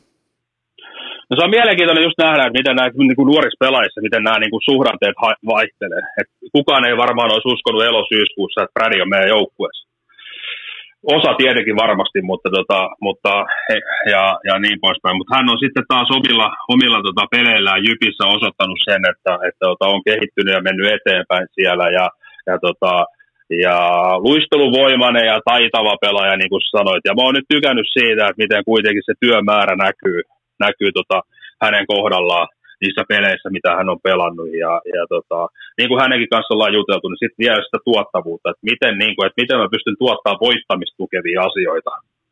Että on ne sitten jotain, ei ne aina ole niitä pisteitä ja muita. Että miten mä, niin kuin, että mä pelaan Jypissä ykkös-kakkosketjussa, miten mä pystyn niin kuin itse omalla toiminnallaan niin kuin auttaa Jyppiä voittamaan entistä enemmän ja, ja tota, miten mä tästä mun ketjun toiminnasta taisin vähän enemmän irti, että me pystyttäisiin voittamaan. Että hieno pelaajan alku, mutta, mutta niin kuin mä sanottu usein, niin, niin, niin suhdanteet vaihtelee ja, ja tota, ollaan kärsivällisiä, mutta hänellä on myös niin kuin paljon semmoisia ominaisuuksia, että miksei hän joskus voi pelata NHL ja, ja, tota, ja, ja niin poispäin. Mutta sitten siellä taas semmoinen niin kuin yhdessä tekeminen ja semmoinen niin kuin pienessä tilassa yhdessä tekeminen korostuu, ja siinä on varmasti hänelle semmoinen, mitä hän, hän vielä niin kuin varmasti on halukas kehittämään. Ja varmasti myös yksi sellainen pelaaja, hyvä esimerkki pelaaja siitä, että kuinka koko kollektiivin ikään kuin, tai tämä on, tämä on, niin kuin tuli sanottu, tämä on ultimaattinen joukkuelaji, mutta ei ainoastaan kentällä, mutta myös sen ulkopuolella, mm. koska se on kanadalais, suomalainen, koko TSN, kaikki sportsnetit, kaikki tulee olemaan todella kiinnostuneita. Se on hyvin todennäköinen joku top kolme pikki puolentoista vuoden päästä NHL draftissa. Siellä on TSN, ihan kaikki mikrofonit naaman edessä niiltä osin, kun ne voi koronarajoitusten tiimoilta olla. Niin sellainen niin kuin kokeneempien pelaajien läsnäolo siinä, niin se on tosi tärkeää tälle nuorelle kaverille. No on ihan, ihan ehdottomasti ja, ja tota, hän saa ihan mielettömän hienon kokemuksen ja voi olla toisaalta hyvä, että nyt se on niin kuin medialtakin vähän rajattu se alue. Siellä, siellä voisi olla aika monen hullun mylly, sit, jos siellä saisi vapaasti olla, niin siellä saisi joukkueenjohtaja Pasi Järvinen tehdä hikihatustöitä, että Rädi saataisiin joskus pussi. Niin, mutta Baapolahan teki aikoinaan urallakin luuti menemään siihen tahtiin, että sehän on sille ihan tuttua, tuttua huttua, mutta otetaan vielä kiinni teidän lohkoon. Ihan siis alkulohko A, Kanada, Saksa, Slovakia, Suomi, Sveitsi, mun papereissa Kanada, Suomi, selkeät tällaiset kärkihevoset, niin, niin onko tämä nyt homma, on, mä, mä tiivistän kupletin juoneen, mieti, Vuosi vaihtuu Suomessa, tulee, päästään eroon tästä 2020 vuodesta. Mitä tulee heti ekan tunnin aikana? Kyllä vain uuden vuoden yönä Suomi-Kanada, niin, niin onko se se matsi, milloin me lätkäfanit, me tiedetään aika selkeäkin kuva jo tästä joukkueesta? No kyllä se varmasti on ja, ja, tota, ja se on semmoinen niin kuin alkusarjan tietenkin etukäteen ajateltuna, niin se on semmoinen niin kuin tietenkin kulminaatiopiste ja, ja, tota, ja se on, tulee olemaan makea, makea hetki ja tapahtuma. Ja, ja, tota, ja vielä mihin aikaan tulee, niin mä uskon, että siinä on kyllä suomalaisille kiekkofaneille niin kuin tosi, tosi hieno hetki ja tosi hieno ilta. Lohko muuten, niin me ei olla kansainvälisiä pelejä nyt pelattu ollenkaan, niin tosi vaikea tietää niin kuin joukkueiden voimasuhteita tällä hetkellä. Että, että kyllähän Saksakin siellä alkaa olla ykköskierroksen varauksia jo, ja, ja tota, se on erittäin, iskukykyinen joukkue. Delli-liigassa pelanneita pelaajia, jotka on ollut siellä pystynyt olemaan tehokkaita, 30-40 pistettä tehneitä pelaajia. Ja, ja tota, sitten tietenkin, sit tietenkin Kanada siinä ja, ja tota niin poispäin. Mutta se on tietyllä tapaa hyppy vähän tuntemattomaa, kun ei ole pelattu. Ja sitten toisella, toisessa lohkossa on sitten niin kuin erittäin kovat neljä kovaa ensimmäinen, niin kuin Venäjä, Ruotsi, USA, Tsekki ja, ja tota sieltä sitten mahdollisesti se puolivälin ravastusta tulee vastaan. Mielenkiintoisia, mielenkiintoisia aikoja ollaan ja toivotaan, että kaikki joukkueet nyt saa mahdollisimman kilpailukykyisen joukkueen, että, että, että, ettei toi nyt covid nyt liikaa sotki sitten tätä alkuvaihetta myöskään. Ihan vielä viimeisenä, niin linjataanpa tähän nyt kaikille urheilukästi äh, kummikuuntelijoille, että mikä on Suomen U20-joukkueen tavoite ja miten se kulta tulee? No joo, totta kai. Totta kai. Mä oon varmaan sitten tämä olisi tietenkin sen tyyppinen ohjelma, missä on hieno hehkuttaa sitä kaikkea tulevaa ja kaikkea muuta ja niin poispäin. Mutta kyllä me kuitenkin se, mä oon taas vähän tylsä ja kliseinen, mutta aina kun sitä mestaruuksia on saanut voittaa, niin kyllä siitä tarinasta pitää tehdä mahdollisimman hyvin ja siitä yksittäisistä hetkistä ja siitä arjesta ja mennä pala palalta eteenpäin ja rakentaa sitä meidän, meidän omaa juttua. Ja, ja, tota, ja sit, jos me siinä onnistutaan hyvin ja meidän pelaajat onnistuu hyvin ja, ja, tota, ja kaikki noin menee kuntoon, niin sitten me pelataan kyllä kultamitalista, se on ihan varma juttu. Mutta, mutta, mutta, ja se on meidän unelma ja sitä totta kai lähdetään niin kuin tavoittelemaan, mutta tässä hetkessä ne tavoitteet on niitä, että tehdään, tehdään sit matkasta erittäin laadukas ja luotetaan siihen, että se tuo sen tuloksen meille, mitä me sitten ansaitaan. Mä voin paljastaa sulle nyt, että mä halusin ton sun koko valmentajuusuran mukaan tähän, jotta kuuntelijat saa perspektiiviä sille, kun sä puhut vaikka ilmaisista asioista tai puhut vaikka mm. arjen tasosta, puhut vaikka tota, nimenomaan tästä, että nämä niin tehdään arvo, kovat arvot edellä töitä, niin nyt kun sä sanot ne lauseet, nyt niillä on ihan erilainen kaikupohja kuuntelijoille. Sen takia mä petasin ton noin isosti ton pohjan, koska, koska muutenhan nämä olisi vähän niin kuin tällaisia TV-haastattelutyyppisiä äkkiä kolme minuuttia sisään ja ei muuta kuin lauseet tulos ja sen jälkeen mennään eteenpäin, niin tota, nyt meillä kuuntelijoilla ja mulla täällä, niin meillä on selkeä kuva siitä, että mitkä arvot edellä te pelaatte, niin me saadaan siitä tiu- niin kuin selkeämpi kuva. Niin se oli mun tavoite tähän, mä voin nyt paljastaa sen. Hienoa. Elikkä, Mutta näin se on. Niin. Tehdään ne ilmastoasiat nytkin hyvin ja, ja, tota, ja löydetään kilpailuetu jostain. Sitähän se tässä on. Mä teen nyt, mä, mä lähden tekemään nyt just nimittäin ilmaisia asioita oikein. Mä lähden nimittäin ulkojäille. Mä haluan kiittää nyt tota, sua, päävalmentaja, coach Pennanen, loistava vierailu urheilukästissä ja kosolti onnea Kanadaan. Hei, kiitos, kiitos Esko ja, ja tota, jäädään, tehdään, tehdään se, mitä kyetään, eli se tulee olemaan kyllä varmasti niin kuin erittäin, erittäin laadukas suoritus, mikä me saadaan siellä ulos. Vaivattomin tapa urheilukästin kuunteluun. Tilaa se joko Spotifysta tai iTunesista, niin saat aina uuden jakson uunituoreena puhelimeesi. Mulla on voimakas tunne siitä, että kenelläkään ei ole mitään sitä vastaan, että kiitetään yhdessä kuorossa vielä kertaalleen coach Antti Pennasta, joka antoi todella arvokkaan puheenvuoron urheilukästille ja ennen kaikkea urheilukästin sellaisille kummikuuntelijoille, jotka miettii näitä johtajuuteen, päätöksentekoon liittyviä asioita vaikka työssään, arjessaan, missä tahansa aivan loistavia pointteja, syvällistä pohdintaa, kiitokset Antti Pennanen ja nyt ne lähtee kohti sitten. Itse asiassa just nyt, just tällä hetkellä, kun mä teen tätä segmenttiä, niin tota, ne on matkalla lentokoneessa kohti Kanadaa, joten ne ei pääse kuulolle, sä oot tällä hetkellä kuulolla, joten eiköhän ne kunditkin ja Coach Pennanen ja ennen kaikkea Tuomo josta tuli kerta lyönnistä kummi kuunteli, oppii käyttää älypuhelinta, kohta tulee varmaan someekin, niin mä uskon, että ne aloittaa kuuntelemaan sitten. Mä voin jopa tehdä teille raportin, koska mä näen, että missä maissa, missä kaupungeissa urheilukästiä on kuunneltu. Mä voin jopa tuolta niin kuin Kanadan suunnalta tehdä jonkinnäköisen kuuntelijaraportin, että minkä verran siellä on Coach Pennasen ajatuksia kuultu. Ja mun mielestä oli myös tyylikästä, että hän perkaston kuuman perunan auki rehellisesti siihen pöytään, että minkä takia Aatu Räty ei ole MM-joukkueessa. Mutta nyt kuitenkin liikutaan eteenpäin. Mulla on tähän välikköön huippunopea kaupallinen tiedote ja sen tarjoaa liikkukuntokeskukset.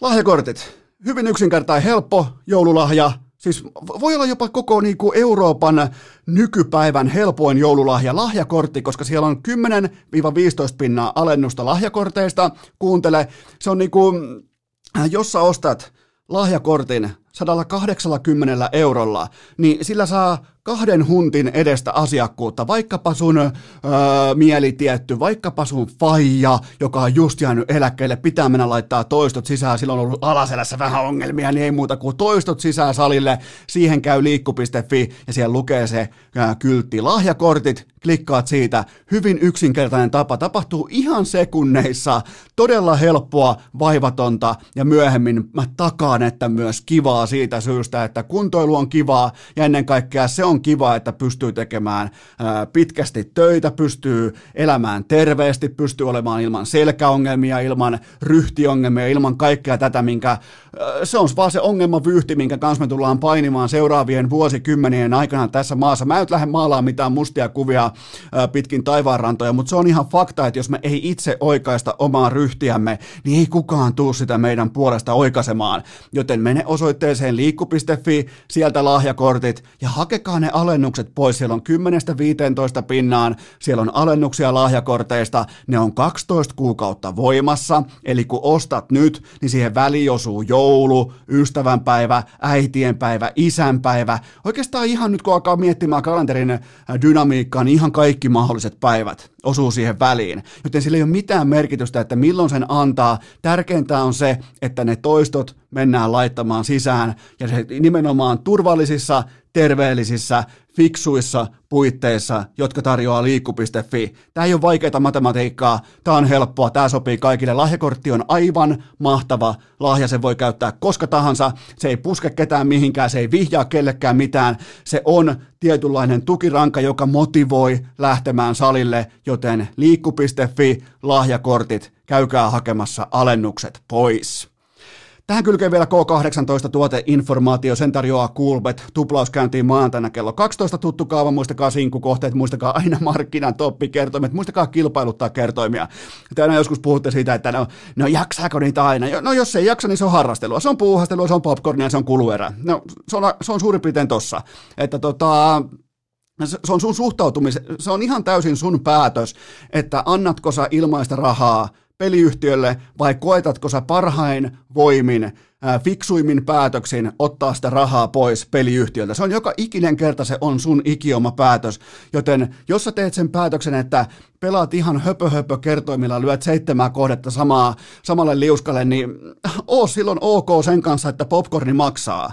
Se maksaa sekä kaupassa että elokuvateatter- äh, elokuvateatterissa, vaikkei se olekaan itse se päätuote. Se on silloin viihden vedonlyöntiä. Muista tehdä itses kanssa se sopimus, että sä oot sen asian kanssa ok, ettei tuu sitten yllätyksenä se, että sä pommin varmasti jää tappiolle.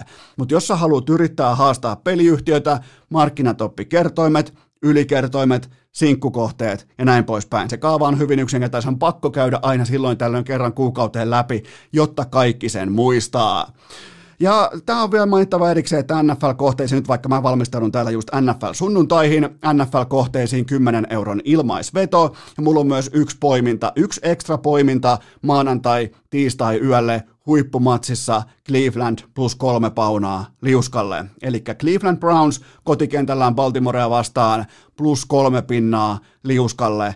Mun, mun NFL, niin mä en niin lähde nyt liikaa sukeltaa siihen kohteeseen, mutta mun NFL-näkemys sanoo, että Cleveland – tulee juoksemaan Baltimoren yli tuossa ottelussa. En, en siis povaa minkäännäköistä tulostaulun ylijuoksua. Povaan sen, että niille riittää kontrolli, niille riittää pallonhallinta, niille riittää kellonhallinta ja niille riittää tuohon plus kolmen field goal spreadiin myös tarvittavat pisteet, joten liuskalle Cleveland plus kolme. Pidetään pien tauko. Tai oikeastaan ei pidetä minkäännäköistä taukoa, koska mitäs meillä on tulossa?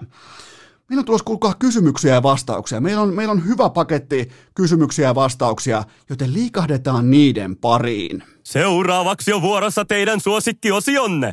Urheilukästin osittain itse keksitty Gua, johon juuri sinä voit lähettää oman kysymyksesi. Eipähän tässä kulkaa mikään muukaan auta kuin rouhaista tuolta tuottajakopen legendaarisesta kysymysrepusta ensimmäinen pohdinta pöytään, koska tällä kertaa kun on ATK-kriisi, nämä kaikki kysymykset on itse tuottajakopen tassun kirjoittamia, nämä on laitettu paperille. Vanha liitto on tehnyt voimakkaasti palu, joten old school is virallisesti back, koska ATK-kriisi ajaa meidät tällä hetkellä uskomattomiin ratkaisuihin, koska toi näyttö repsottaa tuossa hyvästä niin kuin kirja- ja Jeesus-teippi kombinaatiosta huolimatta. Se repsottaa aivan miten sattuu, joten niin ja pöytä. Pöytä, pöytä, pöytä. Se pitikin muuten mainita erikseen, että mä oon vihdoin saanut asennettua mun äh, urheilukästi vaatekomeroon upo uuden pöydän ja kuunnelkaa, tää pitää nimittäin ääntä.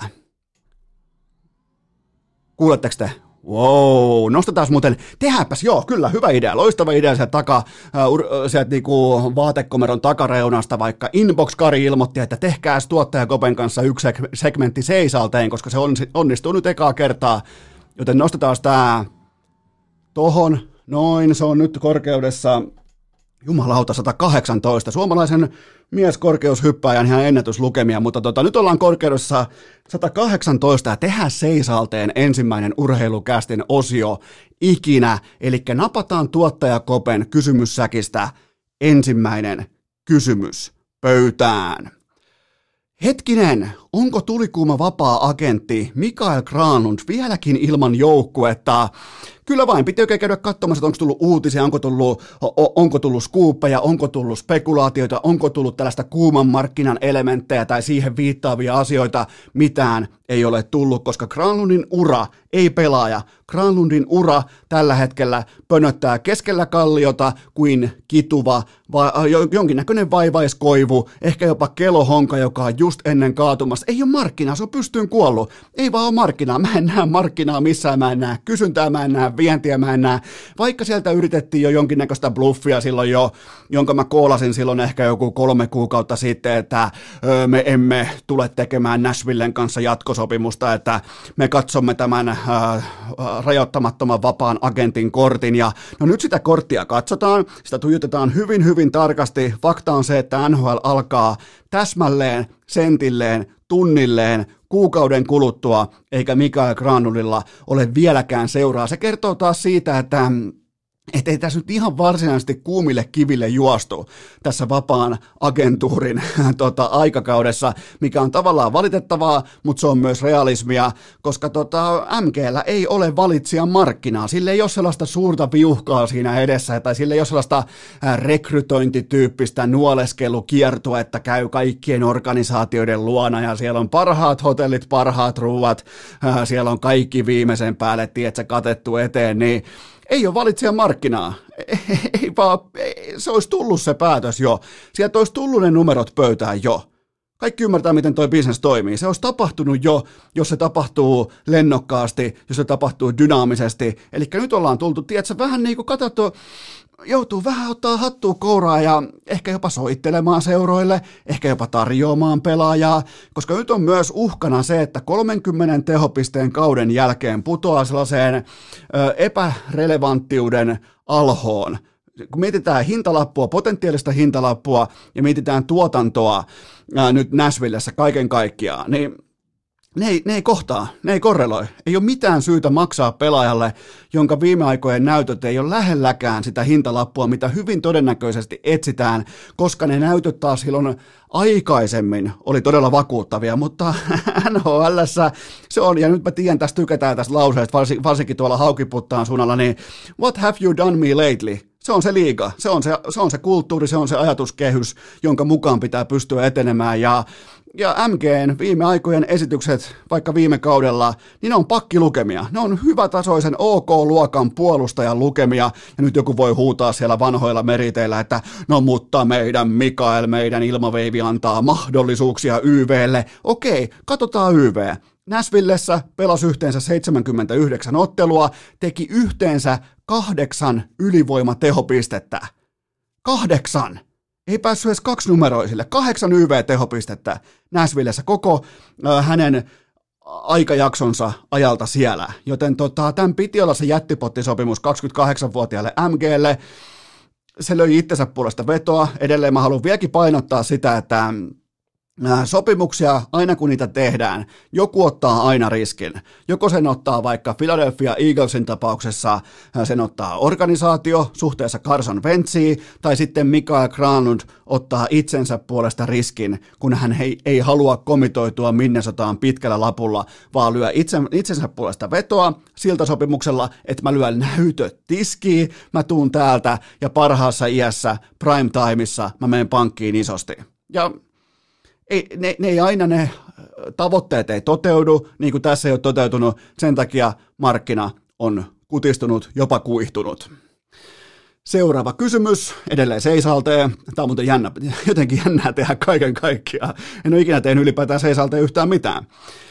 Siis kuka helvetti on nimennyt Auston Matthewsin NHLn reisimajuriksi?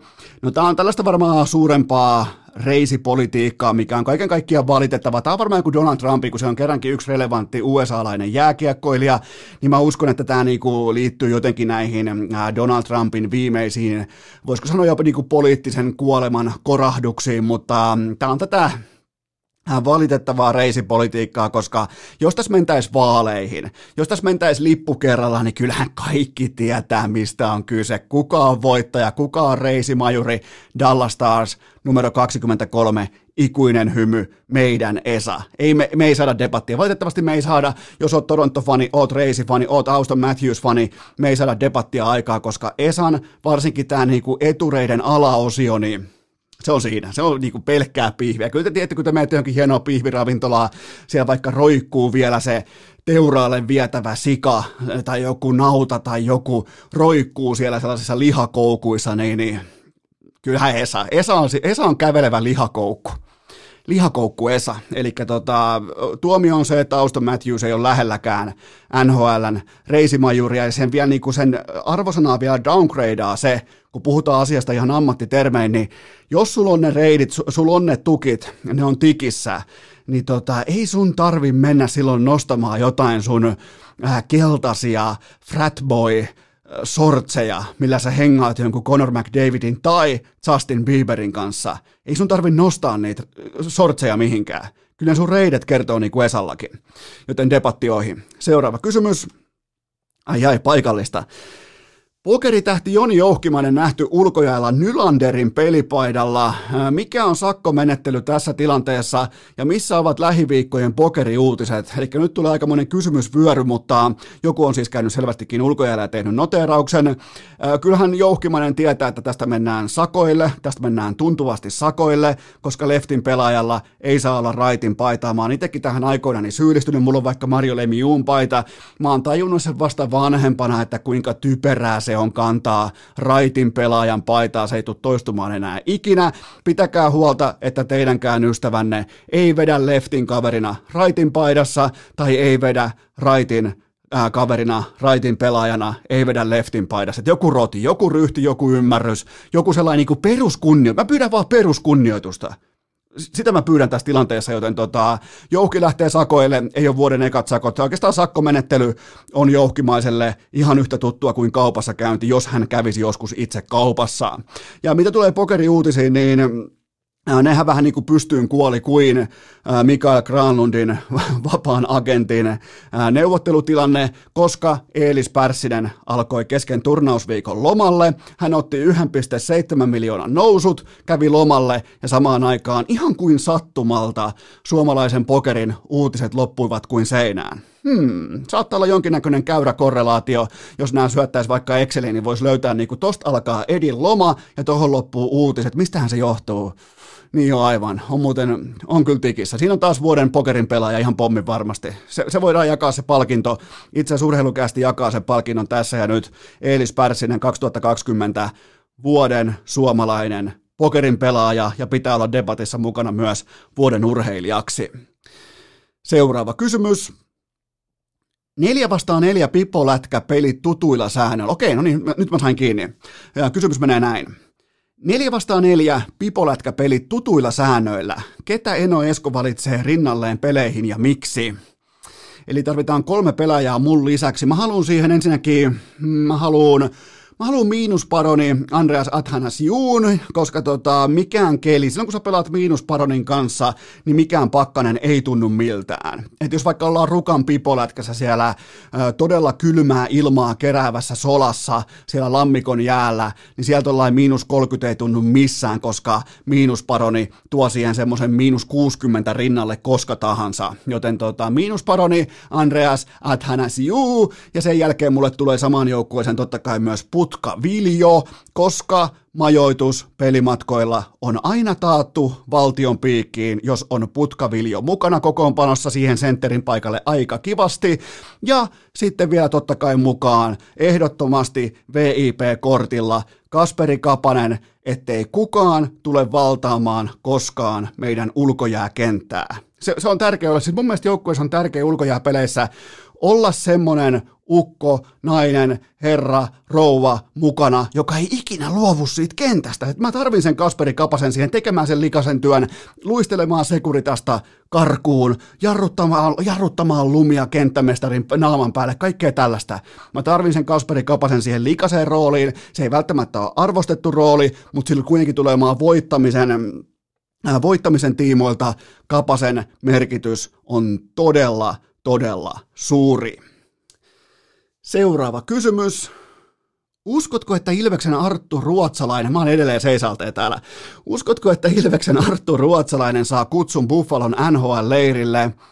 No siis 23-vuotias sentteri mun mielestä ainakin ansaitsee kutsunsa ja silloin kuitenkin tuollainen niin 19 raudanlujaa opinnäytetyötä, joissa 27 tehopistettä. Mun mielestä se, niin se, se CV, se materiaali, se opintomateriaali, se data, se kaikki on olemassa puoltavan kutsun tai niin kuin kutsupuollon puolesta. Mun mielestä kutsu pitäisi olla itsestään selvä. Mun mielestä näin hyvää kiekollista pelaajaa ei ole varaa ylen katsoa. Mä en siltikään sano sitä, että kyseessä on valmis NHL-pelaaja, tulee pelaamaan hyvän NHL-uran, tulee pelaamaan minkäännäköistä NHL-uraa, mutta mun mielestä Buffalon pitää kuitenkin pystyä osoittamaan organisaatiotasolla, että se suurin piirtein tietää, ketä sen ryhmässä pelaa tai ketä, ketä sen organisaatiossa on palkkalistoilla.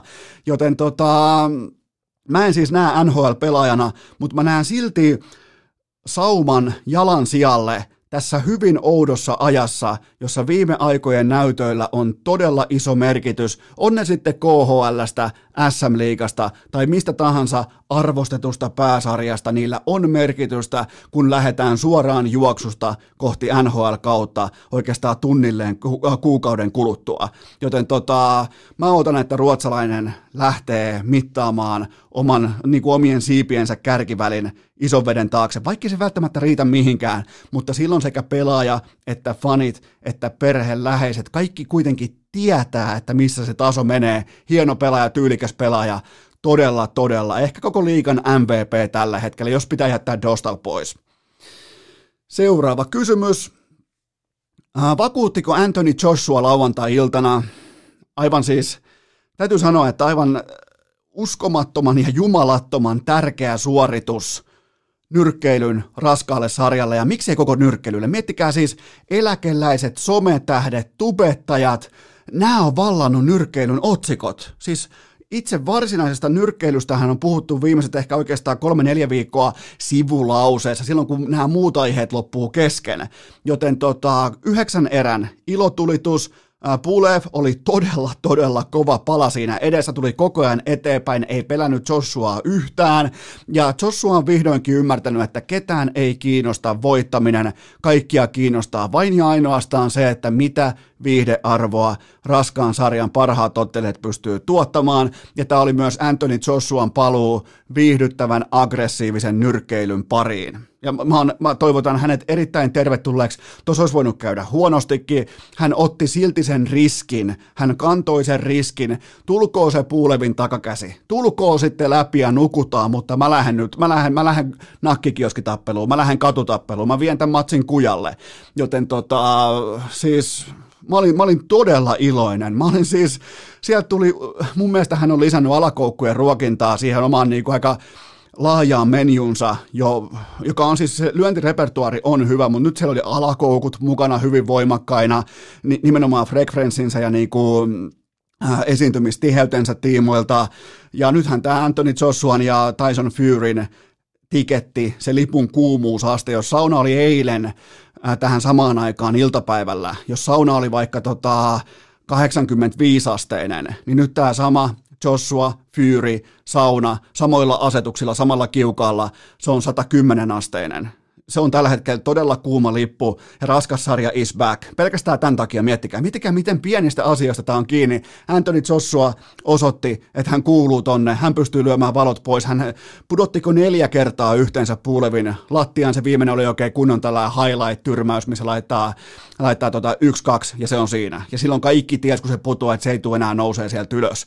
Joten näin, siis tämä elää highlight kerrallaan tämä laji, tämä elää tunnelma, tunne kerrallaan, ja nyt Joshua tajus, että sä et voi lähteä pistenyrkkeilemään. Se, ja se, Joshua näytti todella hyvältä siis. On jälleen kerran siis löytänyt sen, ei ole pakko itse olla raskas, jos on raskaassa sarjassa. Liikkuu hyvin, liikkuu energisesti, ei hengittänyt syvää, ei mitään tällaista. Menti jo ysi erää, tosi aggressiivinen, Todella siis vaativa ottelutyyli molemmilla.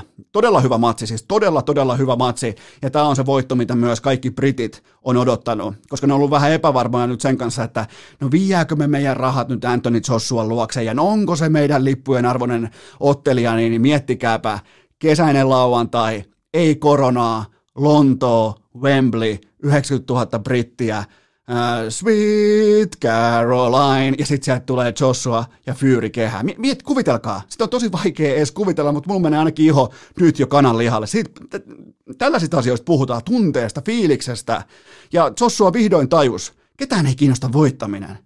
Voitta, kaikki osaa voittaa, mutta kuka tekee sen sillä tyylillä, että se pakottaa ihmisen tulemaan tänne vaatekomeroon seisalteen ja kertomaan, että jumalauta Anthony Joshua is back – siitä on kyse raskaassa sarjassa. Seuraava kysymys. Mitä muistiinpanoja teit UFC 256? No pääottelussa pitkästä pitkästä pitkästä aikaa ihan ehta tasuripappa, eli enemmistöpäätöksellä ratkaisematon tasapeli ja, ja tuota, todella siis, todella todella tasurista huolimatta äärimmäisen viihdyttävä pääottelu, ja, mutta kyllähän silti koko illan nimi oli Charles uh, Oliveira Lightweightissa. Oliveira on tällä hetkellä kahdeksan ottelun voittoletkussa ja takana on nyt äh, tota, maaliskuussa Kevin Lean kepittäminen ja nyt sitten kivikova äh, Toni Ferguson viime, äh, viime yönä tai oikeastaan tänä aamuna. Joten olisiko jopa Oliveiralle Olisiko jopa tota Poirier McGregor matsin voittajaa vastaan nyt sitten, koska toi ottelutyyli, vaikka se vietiin mattoon, mun mielestä se on silti viihdyttävä tyyli. Eihän UFCssä kiinnosta, sielläkään ei kiinnosta voittaminen. Sun pitää voittaa tietyillä tyyleillä, jotta sä etenet nopeasti siinä korporaatiotikkaalla kohti sitä titteliottelua. Niin tota, olisiko jopa Poirier McGregorille tosta sen ottelun voittajalle, se on siis tammikuussa nyt tämä erittäin odotettu Poirier McGregor, niin olisiko jopa siihen chanssi heittää Oliveira, koska mä en tiedä mitä mieltä te olette, mutta ansaitseeko Justin Gage jomman kumman Poirierista tai McGregorista, eikö se kannattaisi pyöräyttää kokonaan se mankeli ympäri, jotta syntyy taas tuore kilpailutilanne, jossa on legendaarisia nimiä mukana ja varmoja kassanimiä mukana. En siis tiedä, mä kysyn, mutta mä oon sitä mieltä, että Oliveira antoi koko illan ylivoimaisesti vakuuttavimman näytön. Seuraava kysymys ja huikka vettä. Mitäs meillä täällä on? Taas, kun on seisalta, niin voi jopa yskästäkin välillä. Anteeksi. Öö, mitä ajattelet tuosta, että Slaatan heittää pelikavereitaan bussin alle yli 20 vuoden takaa? No, tässähän tullaan taas siihen, että supertähtien, öö, megamenestyjien, se muisti on poikkeuksellinen näissä tilanteissa. Ne muistaa jokaisen epäilijän, ne muistaa jokaisen kolumnistin, ne muistaa jokaisen haukkumasanan, arvostelusanan, lempinimen, jos se on negatiivinen, näin poispäin. Joten, mutta taas toisaalta kaikki tämä somelässytys tällä hetkellä on ihan turhaa Slaattanin taholta, koska hänen pelinsä, siis se, se jalkapallo, se, se puhuu kovempaa kuin milloin viimeksi Laattanin jalkapallo on puhunut samaa kieltä? Mä en, mä en anna samaa arvoa niille äh, Galaxy-vuosille Los Angelesissa. Mä, mä pyydän anteeksi, mutta mä en pysty suhtautumaan siihen samalla vakavuudella kuin Italian Serie Ahan. Joten tota, milloin hänen urheilunsa on puhunut samoin vokaalein, samalla volyymilla, niin ei, ei hänen ei tarvi mennä sinne, missä lässytetään. Ei ole mitään syytä mennä sinne joku random Malmöön joukkuetoveri jostain 20 vuoden takaa, joka epäilee slaatta, niin mitä sillä on väliä? Kattokaa 39-vuotiaana Serie A maalipörssin voittokiikarissa. Se olisi siis jotain aivan täysin uskomatonta 39-vuotiaana, milloin absoluuttisesti yksikään jalkapalloilija lähtökohtaisesti ei ole yhtään mitään. Koskee Ronaldoa, koskee Messiä, kaikkia. Käyrät osoittaa jo alaspäin. Ja sitten siellä on Slaattan, joka johtaa seriaan tai on menossa kohti seriaa maalipörssin voittoa. Niin si- siihen tavallaan niin kuin peilikuvaan tai siihen niin kuin kontrastiin nähden tällainen menneisyyksien äh, vatvominen, tällaisen kovan niin kuin leijonan esittäminen, niin se on ihan täysin turhaa. Seuraava kysymys. Manu Manchester City 0-0. Pitäisikö kumpikin joukkue erottaa valioliikasta vai onko tämä sittenkin arsenaalin vuosi? No tämä oli tämä Mar- Markiisi-ottelu, koronan talvi primetime, oma, oma otteluslottinsa ja 0, 0, 0, 0, nolla, draama nollissa, tapahtumat nollissa, paikat nollissa. Siellä on vittu miljardilla ostettu ukkoja askiin ja ne pelaa nolla nollan. Ei, mä oon pahoillani, mutta tälleen urheiluviihteen kuluttajana, niin ei kiitos. Ei, mä, mä, mä, mä, se, se, on, se on ty, tyly maailma, mutta e, en mä siis mitään nolla nolla hinkkaamista olla kattoa. Tämä osoitti tämä ottelu hyvin nopeasti, okei, tämä ei, tämä ei johda mihinkään. Manu pelkää, City, City on riittävän hyvä. Jes, GG-chattia pois. Seuraava kysymys.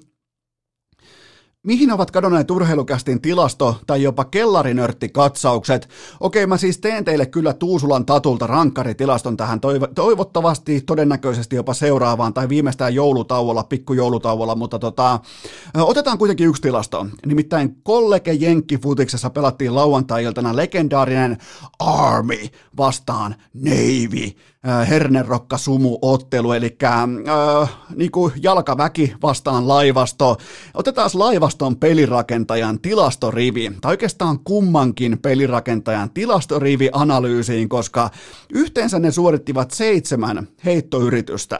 Yhteensä tuli yksi onnistuminen, yhteensä tuli eteenpäin edettyjä jaardeja ilmaa pitkin, yhdeksän jaardia ja yhteensä tuotanto oli nolla pistettä, Army 15, Navy 0, todella todella aitoa, ehtaa jalkapalloa. Army puolestaan heitti yhden kerran tuossa ottelussa. Miettikää Rokka Sumu ja pelkkää juoksu, run the ball and stop the run, aitoa niinku alkuperäiseen lähteeseen palaamista, niin kyllä Eno Esko arvostaa.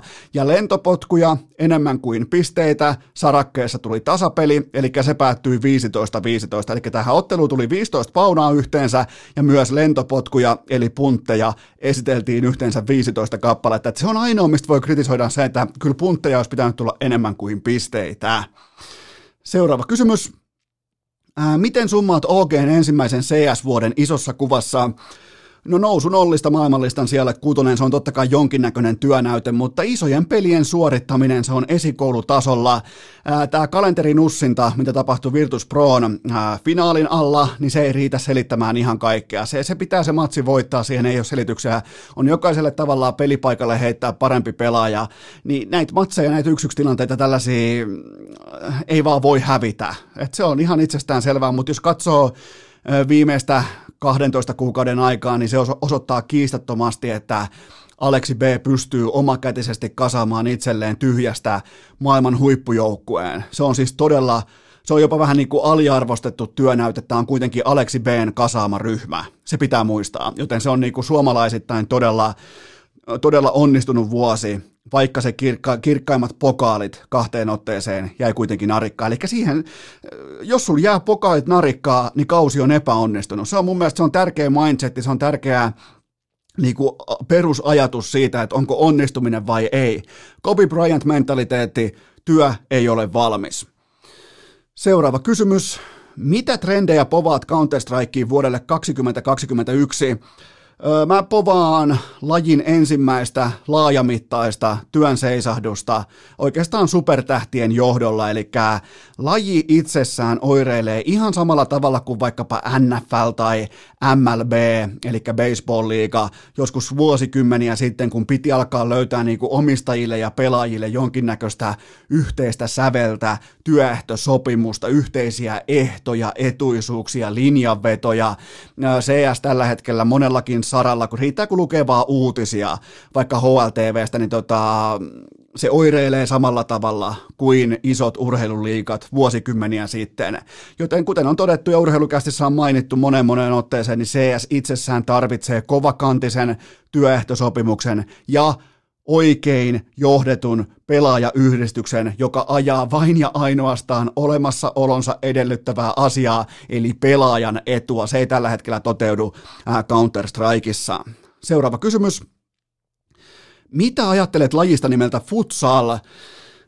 Mä, katsoin siis Suomi-Serbia thrillerin viime viikolla, siinä tuli harmittavasti Suomelle pataan ja eivät päässeet sitten futsalin MM-kisoihin, mutta löysin kuitenkin vihdoinkin lajin, jonka viimeinen minuutti ottaa aikaa kauemmin kuin NBA-koripallossa, ja se on saavutus. Jumalauta se viimeinen minuutti kesti kauan. Varmaan siis jonkun 13 bruttominuuttia kaiken kaikkiaan meni siihen tota, viimeisen minuutin. Siinä varmaan blokattiin 19 laukausta ja pallo meni rajasta yli jonkun 24 kertaa ja se e-, eteni siis puoli sekuntia kerrallaan. Eli nyt löydettiin vihdoin laji, joka kestää viimeisen minuutin osalta kauemmin kuin NBA-koripallo. Seuraava kysymys. Mitä adjektiiveja käytät, kun kuvailet Setä Tammukan debyyttiä striimaajana? Tämä oli totta kai iso puheenaihe, tämä oli tarkassa analyysissä. Tässä tehtiin soundcheckia, tehtiin tää merkintöjä, tehtiin muistiinpanoja ja kyllä ne adjektiivit lopulta on, ne on tota, dynaaminen, vahva ja tietyllä tapaa myös lapsen intoinen, eli Tostahan se aikoinaan Lärpälläkin, eli Lärvisellä lähti vähän silloin tällöin, vähän striimaillaan, niin tällä hetkellä Lärpällä on äh, silloin se päästriimi, joka kuvaa koko elämän koko ajan, sitä ei laiteta koskaan sitä striimiä kiinni. Sitten on todennäköisesti kohtuulee myös joku niinku behind the scenes apustriimi, joka kuvaa äh, päästreaming tekemistä koko ajan, sitä käytetään ikinä pois. Sen jälkeen tulee kolmas striimi, joka kuvaa kokonaisuuden kehittymistä koko ajan, sitä ei oteta myöskään kokonaan, äh, ikinä pois. Joten tota, äh, Setä Tammukka on virallisesti menetetty Twitchille. Seuraava kysymys. Anteeksi stalkkaus, mutta äh, voitko selittää läsnäolosi Mäntsälän sellillä lauantai-iltana? Oliko sattumaa, että myös artisti Brady oli samaan aikaan paikalla? Onko joululevy realismia?